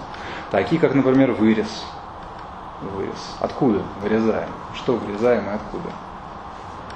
Из целостности, из какого-то целостного листа грандиозной истории человечества вырезаем фрагменты. Это интересный момент получается. Вырез, да, вырез. Кто-то вырезает чего-то, кто вырезает. Вот аналитик или археолог, исходя из терминологии Фуко, вот он и вырезает. То есть тоже во многом создает свой объект, не правда ли? тоже ангажирован, получается. Ну и так далее. Граница, вырез и прочее. Вот все это вместо чего? Вот разрыв вместо чего? Что противоположно разрыву в истории? Непрерывность. Совершенно верно, непрерывность. То есть непрерывность у нас выступает на стороне логоса, на э, стороне мета-истории. Непрерывность. А разрыв таким образом выступает на стороне археологии, на стороне анализа дискурсов. Да, безусловно, это так. Так в истории, и, соответственно, в генеалогии, которая занимается этой историей, так и в широком смысле в анализе дискурсов, и в археологии, которая занимается анализом дискурсов. Вот там нет непрерывностей никаких, там нет никаких тотальностей, там есть только разрывы, там есть только границы, там есть только сингулярности или события. Много слов существует, которые, в общем-то, об одном и том же сказываются. Вот это вот и анализирует Фуко. Ладно, идем дальше. Еще что здесь возникает, тоже интересное понятие. Мы, кстати, уже ввели его как-то сегодня. Это документ. Да, документ. Документ. Документ это что такое? Это материал. Материал это позитум. Позитум, позитивность какая-то, данность, аналитика или археолог. Археолог работает с, с каким-то собственным материалом, с документом. Ну как мы с ним работаем? Вот тоже хороший вопрос. Ну, мы или археолог. Имманентно да, мы с ним работаем. Имманентно, то есть внутренним образом. То есть наша задача выявить собственную внутреннюю логику этого документа, а не навязать ему свою логику, а не навязать ему какие-то сверхсмыслы. Такой аккуратный анализ. А, толерантный анализ. Попытка дать чему-то быть, быть собой, да? документу быть документом, например, а не тем, что я хочу в нем обнаружить. Такая попытка уже перестать смотреть на мир как на свой собственный портрет, а увидеть в нем чужой портрет, какой-то, не мой. А, дать чему-то быть собой. Да, это действительно такой, такой этический во многом жест. Он такой имманентный анализ, да. Запрет на навязывание сверхсмысла. А ранее, то есть до этого, до там, появления археологического или генеалогического анализа, то есть в метаистории, документы, они, ну, с ними по-другому работали. Не имманентно, а как-то по-другому. Они чему-то служили, они для чего-то использовались, они имели какую-то цель вне самих себя. Служили чему? Ну вот мета-нарративу они служили, собственно. А, мета-рассказу. Они интерпретировались некоторым образом, некоторым образом подгонялись под метанарратив. То есть они включались в какую-то тотальность, служили логике этой тотальности. Ну, это, а, это понятно, это вы без меня понимаете прекрасно, как работают с документами в идеологических каких-то больших системах. Понятно, что там документы все не являются самим собой. Мы с ними не толерантно работаем. Они нам служат каким-то определенным целям. А другие документы не служат, поэтому мы, например, можем их уничтожить. Тоже, кстати, занятный способ интерпретации, как вам кажется. Уничтожить документ, чтобы его не было, чтобы на него нельзя было сослаться. Тоже хороший способ интерпретации. Проинтерпретировать документ как отсутствующий в истории. Да, проинтерпретировать событие как небывшее. Тоже логика тотальности, не правда ли? Даже в высшем, наверное, смысле логика тотальности. Вот такая крайняя интерпретация. Интерпретация чего-то как небывшего. Там, замалчивание каких-то фактов, действительно просто уничтожение каких-то фактов и так далее. Но это с теми документами, которые нам не нужны или которые нам прямо вредны. Другие мы просто будем подгонять под какие-то наши, а, под какие-то наши нужды, под нужды нашей логики.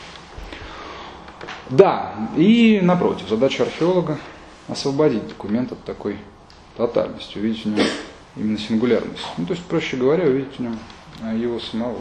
Это важно, его самого. Ну,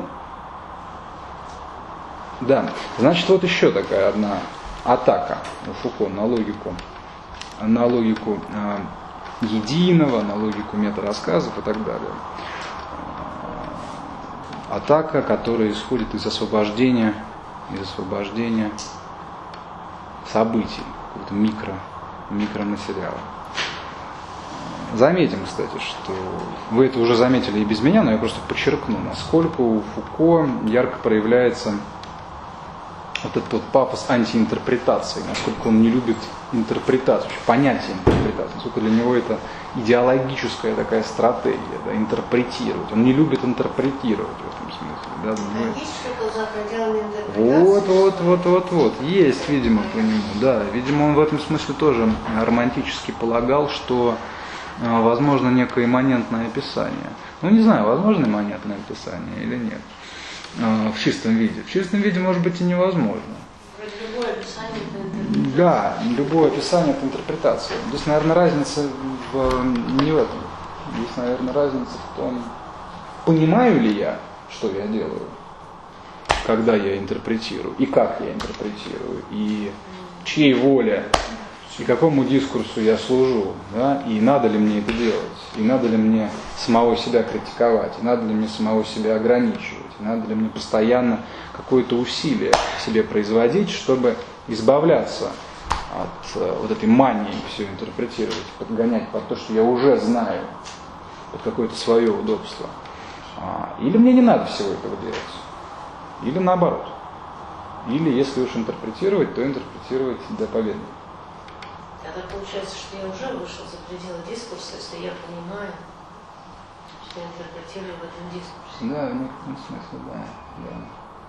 Кажется, что это так. Не знаю, так ли это на Ну, мы деле. выходим из, дис- из метадискурса, дискурса, то есть вообще существование этих дискурсов. Мы не исходим, э, то есть мы не, Мы, ухо- да, не мы уходим из уходим. дискурсов вообще.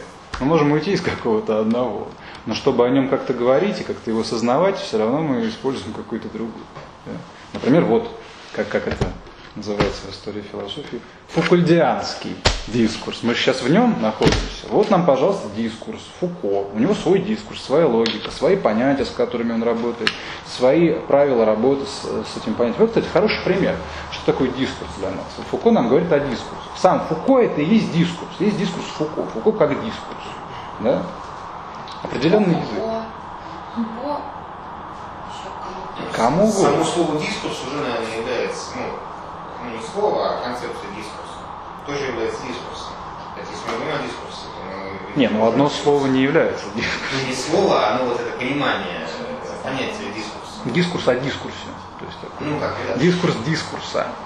Ну да, очень по постмодернистски получается. Дискурс дискурса, язык языка, да, очень хорошо. выходим, то есть, мне кажется, что нет смысла об этом просто говорить.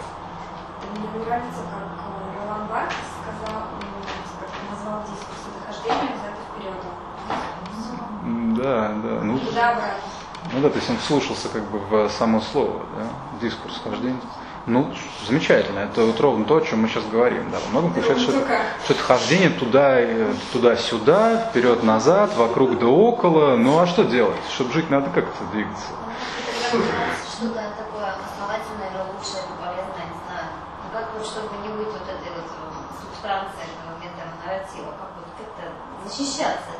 Критически относиться к действительности, критически, проверять, проверять свои собственные основания, спрашивать у себя, что же я делаю на самом деле. Позиция самокритики во многом, да. Насколько далеко такая самокритика распространяется, тоже очень хороший вопрос. Но у нас как получается, что либо так, либо, либо, либо никак. Либо вот логика тотальности, либо идеологичность, а, либо самокритика, которая, конечно, несовершенна. А, Ну, опять же, повторяю, ну не может быть для нас, для человеческих существ, вот такой вот виртуозной самокритической позиции, на которой мы уже становимся как бы абсолютно нейтральными к действительности. Когда нам все одно, все дискурсы нам одно. Да? Для нас это все так, орешки.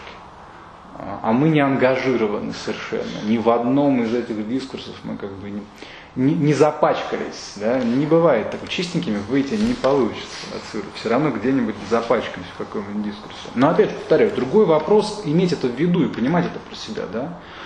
Что да, вот я человеческое существо, да, я а, не просто в безвоздушном пространстве где-то обитаю как какой-нибудь картезианский субъект или гегелевский там дух и так далее. Нет, я обитаю в определенных местах вообще. Я обитаю в социуме, я об- обитаю в истории, в языке, в теле, вот в этой комнате в конечном итоге, в которой я вполне сейчас ангажирован, как и все мы. Да? И просто нужно это принять и понять. И это нам может помочь просто немножко изменить свое отношение к действительности. Ну, да, да. В этом смысле это не, не достижение совершенства, но это такая вот попытка дерзновенная как-то к нему приближаться. Да. Где же тогда совершенство? Вот тот же вопрос, который у нас сегодня в разных формах только и дело, что звучал. Где совершенство, где истина, где, где что-то, о чем мы не можем знать, где что-то, о чем мы не можем там, мыслить, говорить и так далее. Ну, вот именно потому, что не можем мыслить, говорить и так далее, поэтому у меня нет ответа на этот вопрос, к несчастью, нету. А если бы был, то меня бы здесь не было. Я бы тогда был мудрецом, я бы на какой-нибудь горе сейчас левитировал, вот как Гегель. Нет, ну нет, не подумайте. Это вот я сейчас, кстати, фальсифицирую историю. Я, у меня нет документа, который бы свидетельствовал о том, что Гегель левитировал на горе. Просто у меня так представляется. Когда он начинает говорить о философе, который наконец все познал, э, который стал мудрецом, я уж не знаю, значит, у него вообще никаких границ нет. Вот только левитация на, на горе и все. Если никаких Чем говорят, здесь можно сидеть, да. Волшебная гора. Волшебная гора. Тоже дискурс, ну конечно. Вот видите, пожалуйста, у меня такое представление о мудреце, какое-то довольно странное, специфическое. И вот я его вам выкладываю. А откуда я э, это представление получил? Не помню. Но откуда-то получил. Вот оно во мне теперь сидит, и я вам его транслирую. А может, из вас кому-то понравится, вы тоже будете транслировать. Видите, как вирус работает. Дискурс работает как вирус. Вот. Где совершенство, я не знаю, не могу знать, но, ну и Фуко, наверное, тоже не мог знать, это совершенно безусловно, и он прекрасно это понимал. Ну вот, наверное, все дело в этом, да, в понимании, как бы, в понимании собственной границы, вот, наверное, в чем дело. Эм, В понимании собственной границы, в попытке ну, осознать какое-то собственное место. Вообще то, что мы имеем место, то, что у нас место есть, то, что мы не везде. Да? То, что у нас есть какое-то определенное место, которое нас как-то все же детерминирует, что мы, наверное, не абсолютно свободны. Да, мы не абсолютно свободны. Ну, я надеюсь, что все прекрасно понимают, что мы не абсолютно свободны, как бы того хотелось некоторым персонажам. Представить себе абсолютную свободу просто логически невозможно. И, да, ладно. Может, кто-то где-то и свободен, но явно не мы с вами. А, Вот. Так что такая позиция, да, приближение, может быть, к совершенству. С помощью критики. В конечном итоге самого себя. Попытка как бы прояснить свои собственные основания.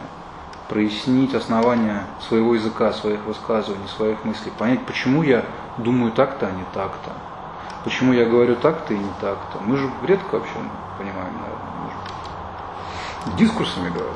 правда, Мы же не отдаем себе в этом отчет. А вот Фуко и, и же с ним, они пытаются нас призывать вот к такой этической позиции, к критической позиции по отношению к нам самим, да, осознать свое место, осознать свою ограниченность, осознать свою зависимость. И может быть, осознание нашей зависимости сделает нас чуть-чуть более независимыми. Чуть-чуть более независимыми.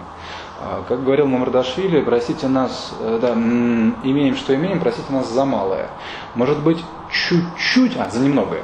Может быть, стать чуть-чуть более независимым, это уже для нас будет большая-большая победа.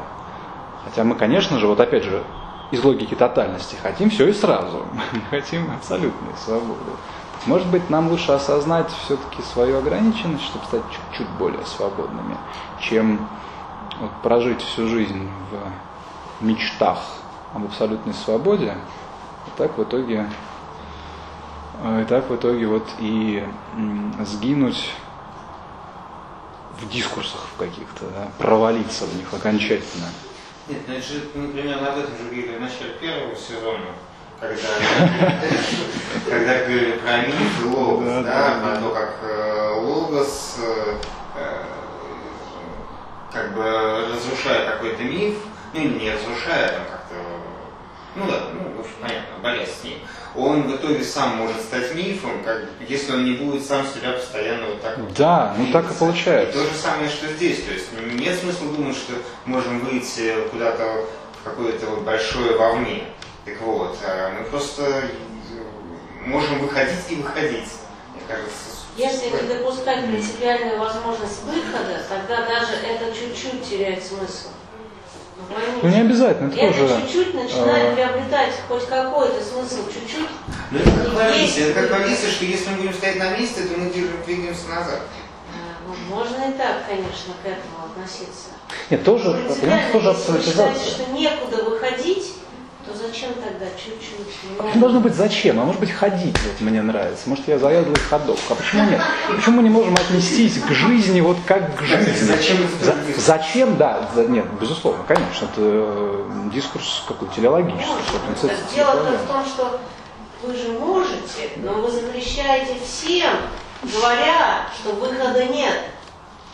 Да пожалуйста. Я никому ничего не запрещаю. Нет, а вот в этом, в этом, и как говорилось о тотальности дискурса. Да, да. Если мы говорим, что, э, что нет смысла куда-то выходить, так, естественно, этот дискурс сразу, ну, как бы у нас вот пытается стать логосом, пытается занять вот все место, то вам всем некуда выходить, да. Так вот, э, и, ну, то есть об этом же и шла речь.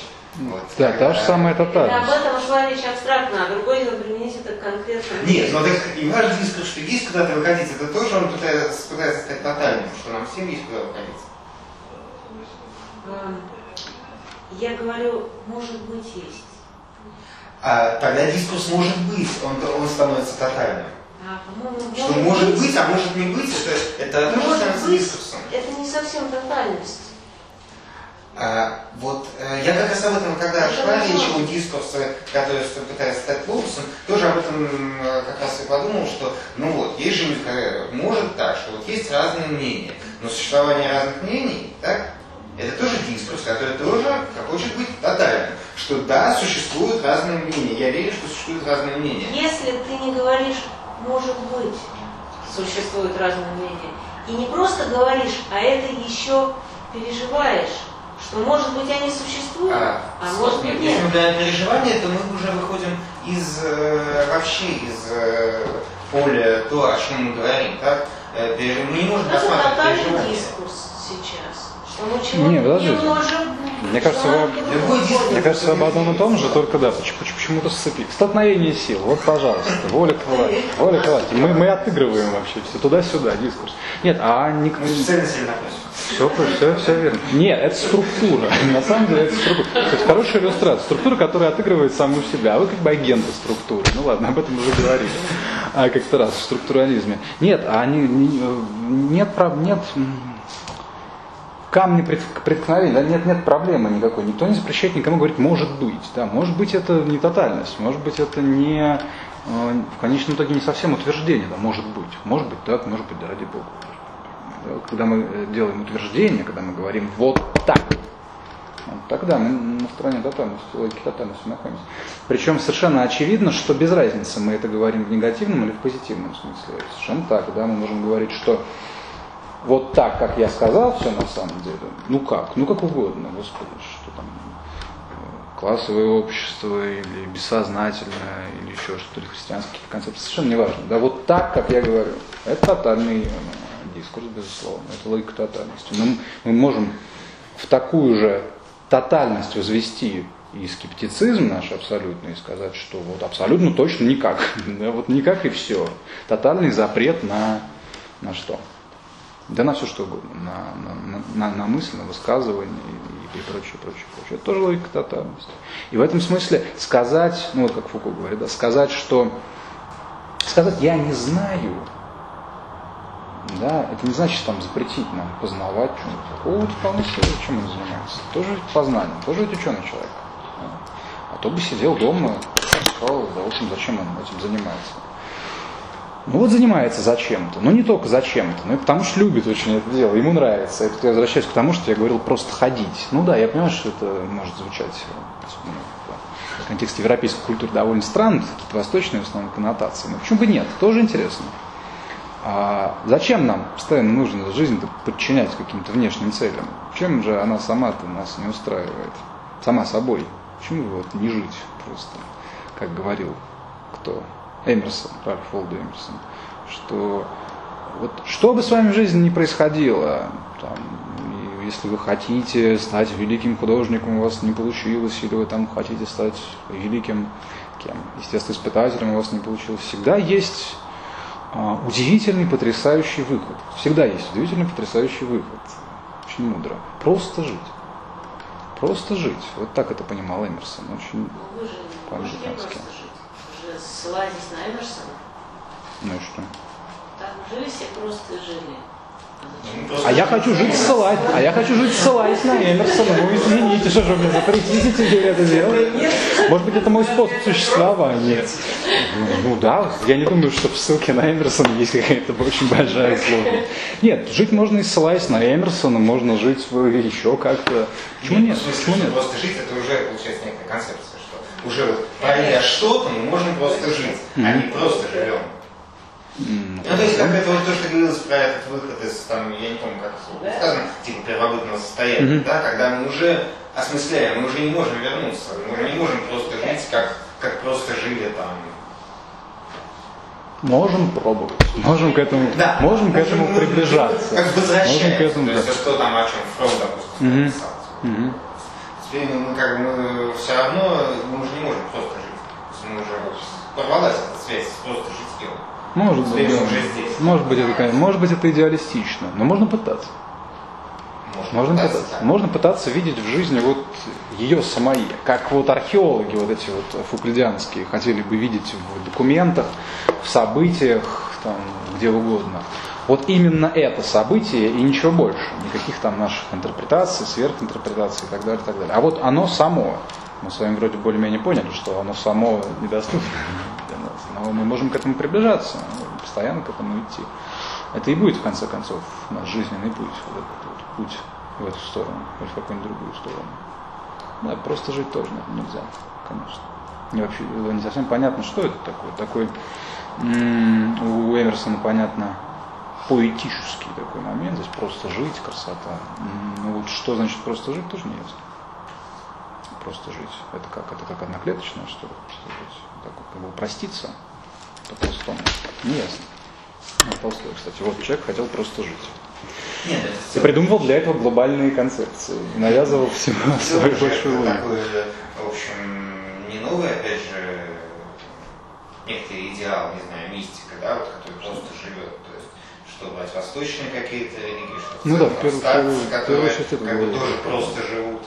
Что это созерцание все-таки? Ну, старцы не то, что просто живут. Они вот Ну, отдали там тоже себя. есть вот эти коннотации какой-то вот просто жизни. кажется. Ну, у них, у них практика просто очень, их аскетическая практика очень похожа на, вот, там, допустим, какую-нибудь восточную дзенскую аскетическую практику. Но там немножко все иначе, потому что в том же дзене нет как бы Бога, нет верховного существа. Ну да, я понимаю, может быть.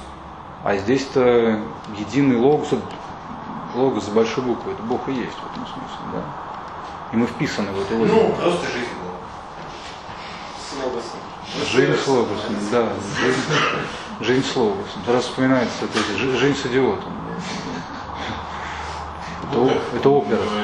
Стоят такие созерцатели крестьяне вокруг дороги, и нет у них в голове ничего. Они просто стоят и созерцают. Но они не знают, что у он него Ну да, ну да, вот, пожалуйста, это же идеал, это дзен. Вот то, что вы сейчас говорите, это дзен. Дзен. Ладно, хорошо. Ну что, мы не заболтались, еще что-нибудь будем говорить? Или устали? Еще можно. Можно еще? 15 минут? у нас есть? Ну хорошо. А как же просто жить? Через 15, через 15 минут. И так всегда. И каждые 15 минут будем откладывать. На 15 дальше. Ладно, хорошо. Это что касается документов. Ну, с документом более-менее понятно. Еще можно сказать о чем? Ну, а уже знакомый нам э, десубъективации, да, так на, на субъект. Вот субъект тоже такая целостность очевидная.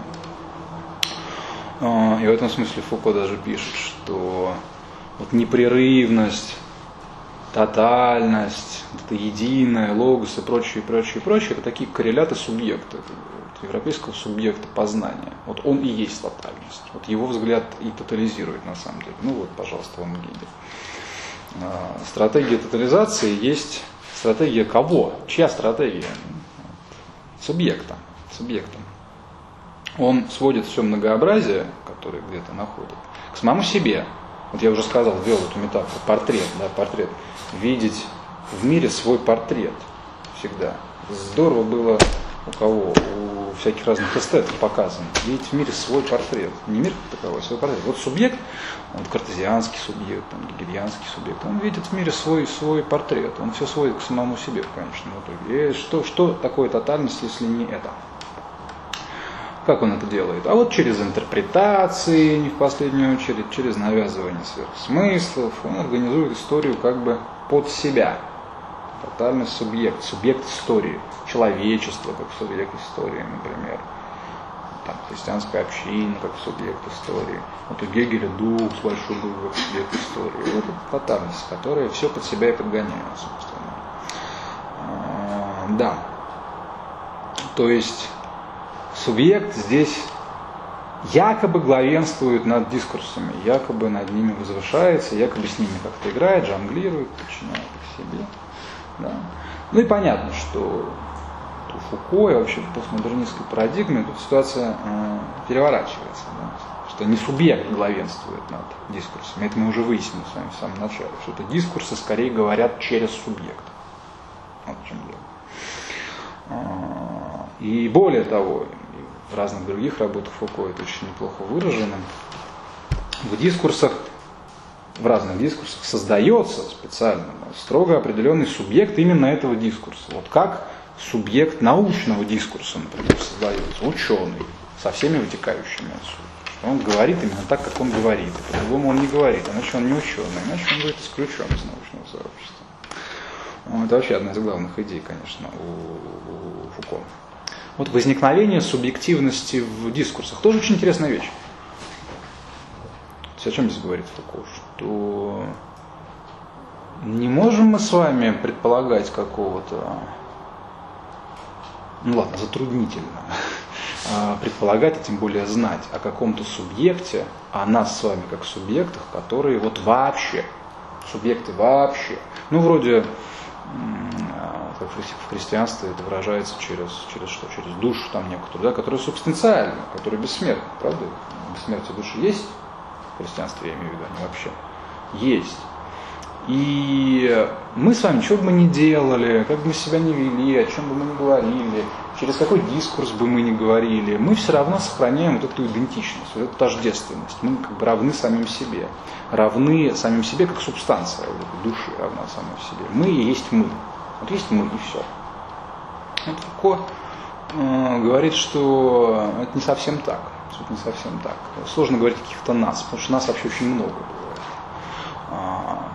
Что в разных этих самых дискурсах, вот и мы разные, да, и мы меняемся постоянно, принимаем на себя логику того или иного дискурса, того или иного языка, и сами как-то меняемся, ведемся по-другому а, в разных ситуациях. Там в суде, например, ну не приведи Господь, э, мы там ведем определенным образом. А вот здесь ведем определенным образом. В очереди, в магазине ведем определенным образом. В семье, например.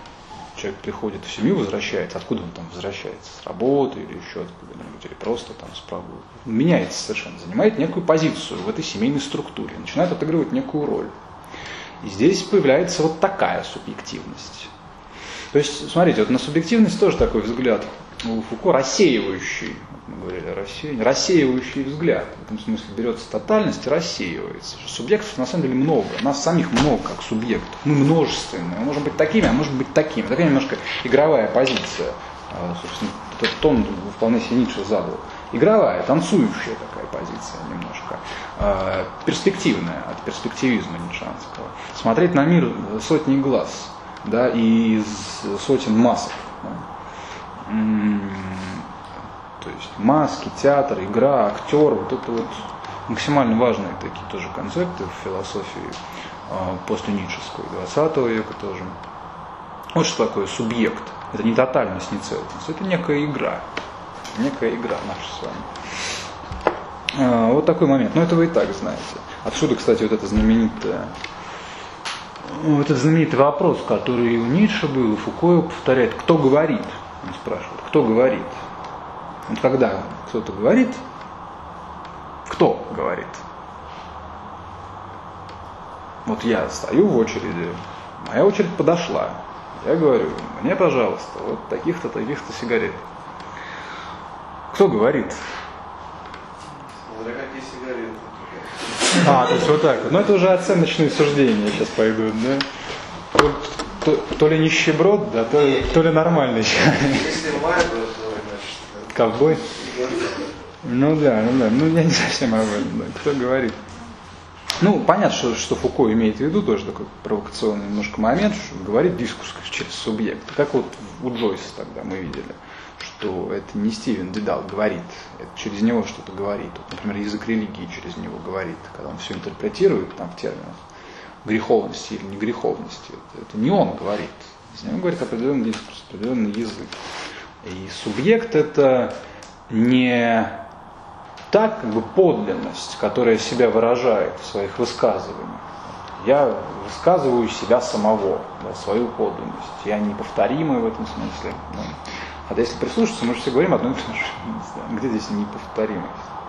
Вот эта неповторимость куда-то уходит, уже в нее не верят, особенно в 20 веке. И субъект становится не вот этой вот неповторимостью, не вот этой вот идентичностью, а, как Фуко выражается, а, тоже метко так, субъект становится местом дискурса. Вот представьте себе. Место дискурса. Мы с вами как место дискурса. Некое место, в котором дискурс реализуется здесь сейчас. Понятно, что ему надо как-то реализоваться, он же своеобразно существует, дискурс.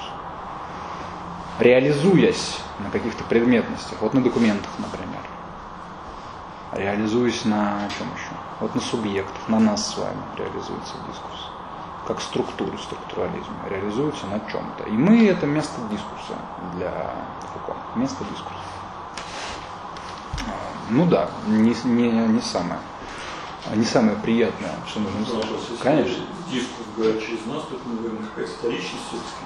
Откуда берутся какие-то, допустим, новые произведения, какие-то новые мысли? Ну вот весь вопрос-то, наверное, в том и состоит, насколько они все новые. Да? Что такое новое? Где здесь новизна? Да? Кто решает, что это новизна? Ну да, мы говорим о художнике, это точно совершенно. Но вот весь пафос, э, ну не философии уже, хотя философии тоже, а вообще постмодернистского искусства, там, литературы, живописи и так далее, он как раз вот на это и нацелен, да, там нет ничего нового, копии, копии и так далее. Все вторично итоге, все вторично. Литература вторична. А литература состоит из цитат. Собственно, почему так происходит? Почему вот у того же Джойса, например, в Улисе живого места нет, все сшито да, из каких-то лоскутов, все откуда-то, все из, из начитанного, из начитанного опыта. Откуда эта цитатность вообще? А вот здесь выражается как раз этот момент, эта мысль, что как раз-то новизны нет, нет И- тоже в эту бесконечность дурную попадает. Да? Я говорю о том, что нет ничего нового, и этим самым я говорю то, что нет ничего нового. И Ну, можно и так на это Зеркало, смотреть. зеркало, Ну, можно и зеркало, так. Ну да, ну да, в зеркале И все отражается. систему. Так это замкнутая система Гегеля, как вы. Да нет, она не замкнута. В том-то и дело. Здесь, здесь же точку поставить нельзя. В Гегеле-то все строго. Точка, ничего нет нового. Фуко же говорит о смене дис- дискурса. Там же есть какое-то основание, Да. почему они меняются. А где он?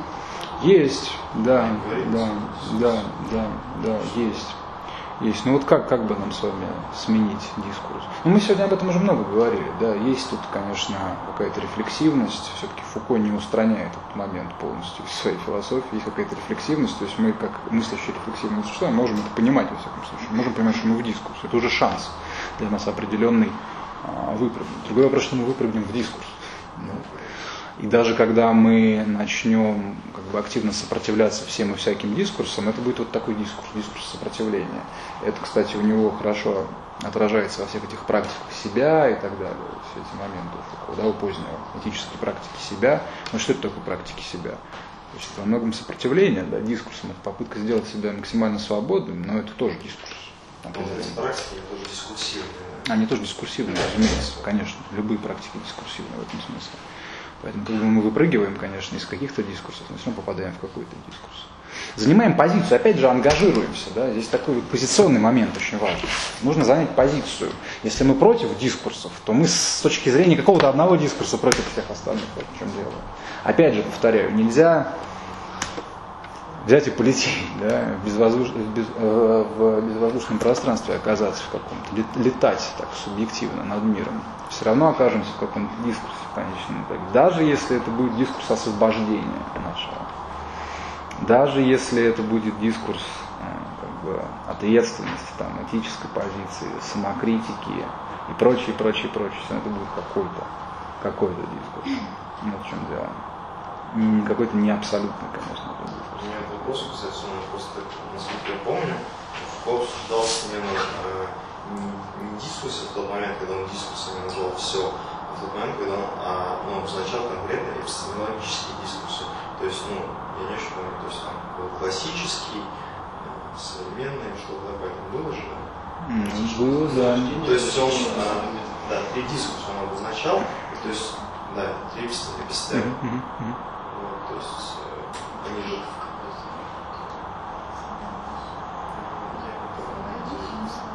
Да не, ну много где и в археологии об этом речь, но в первую очередь, конечно, это слова и вещи. Да, да, так, и что? Вот, но на каком основании вот они, менялись?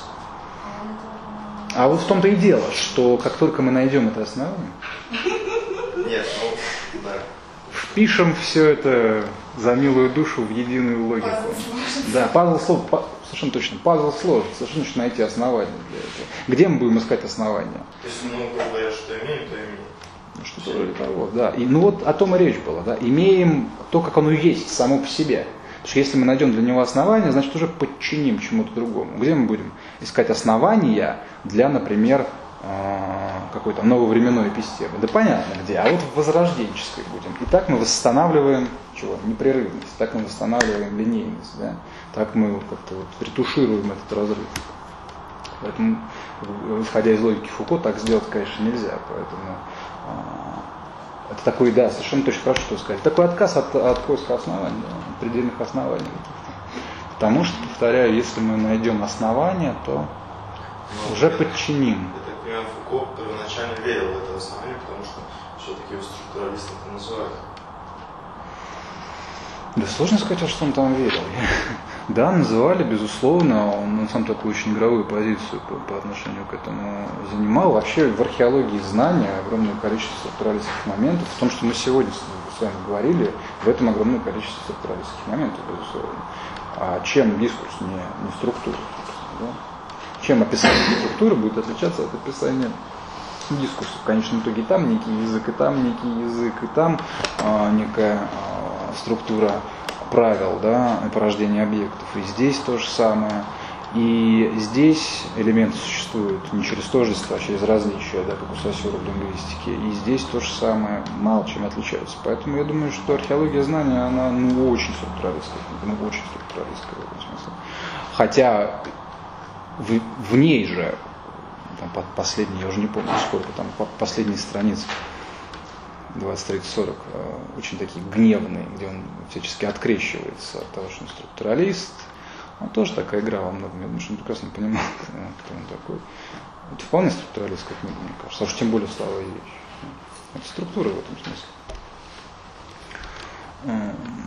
Это структура в этом смысле.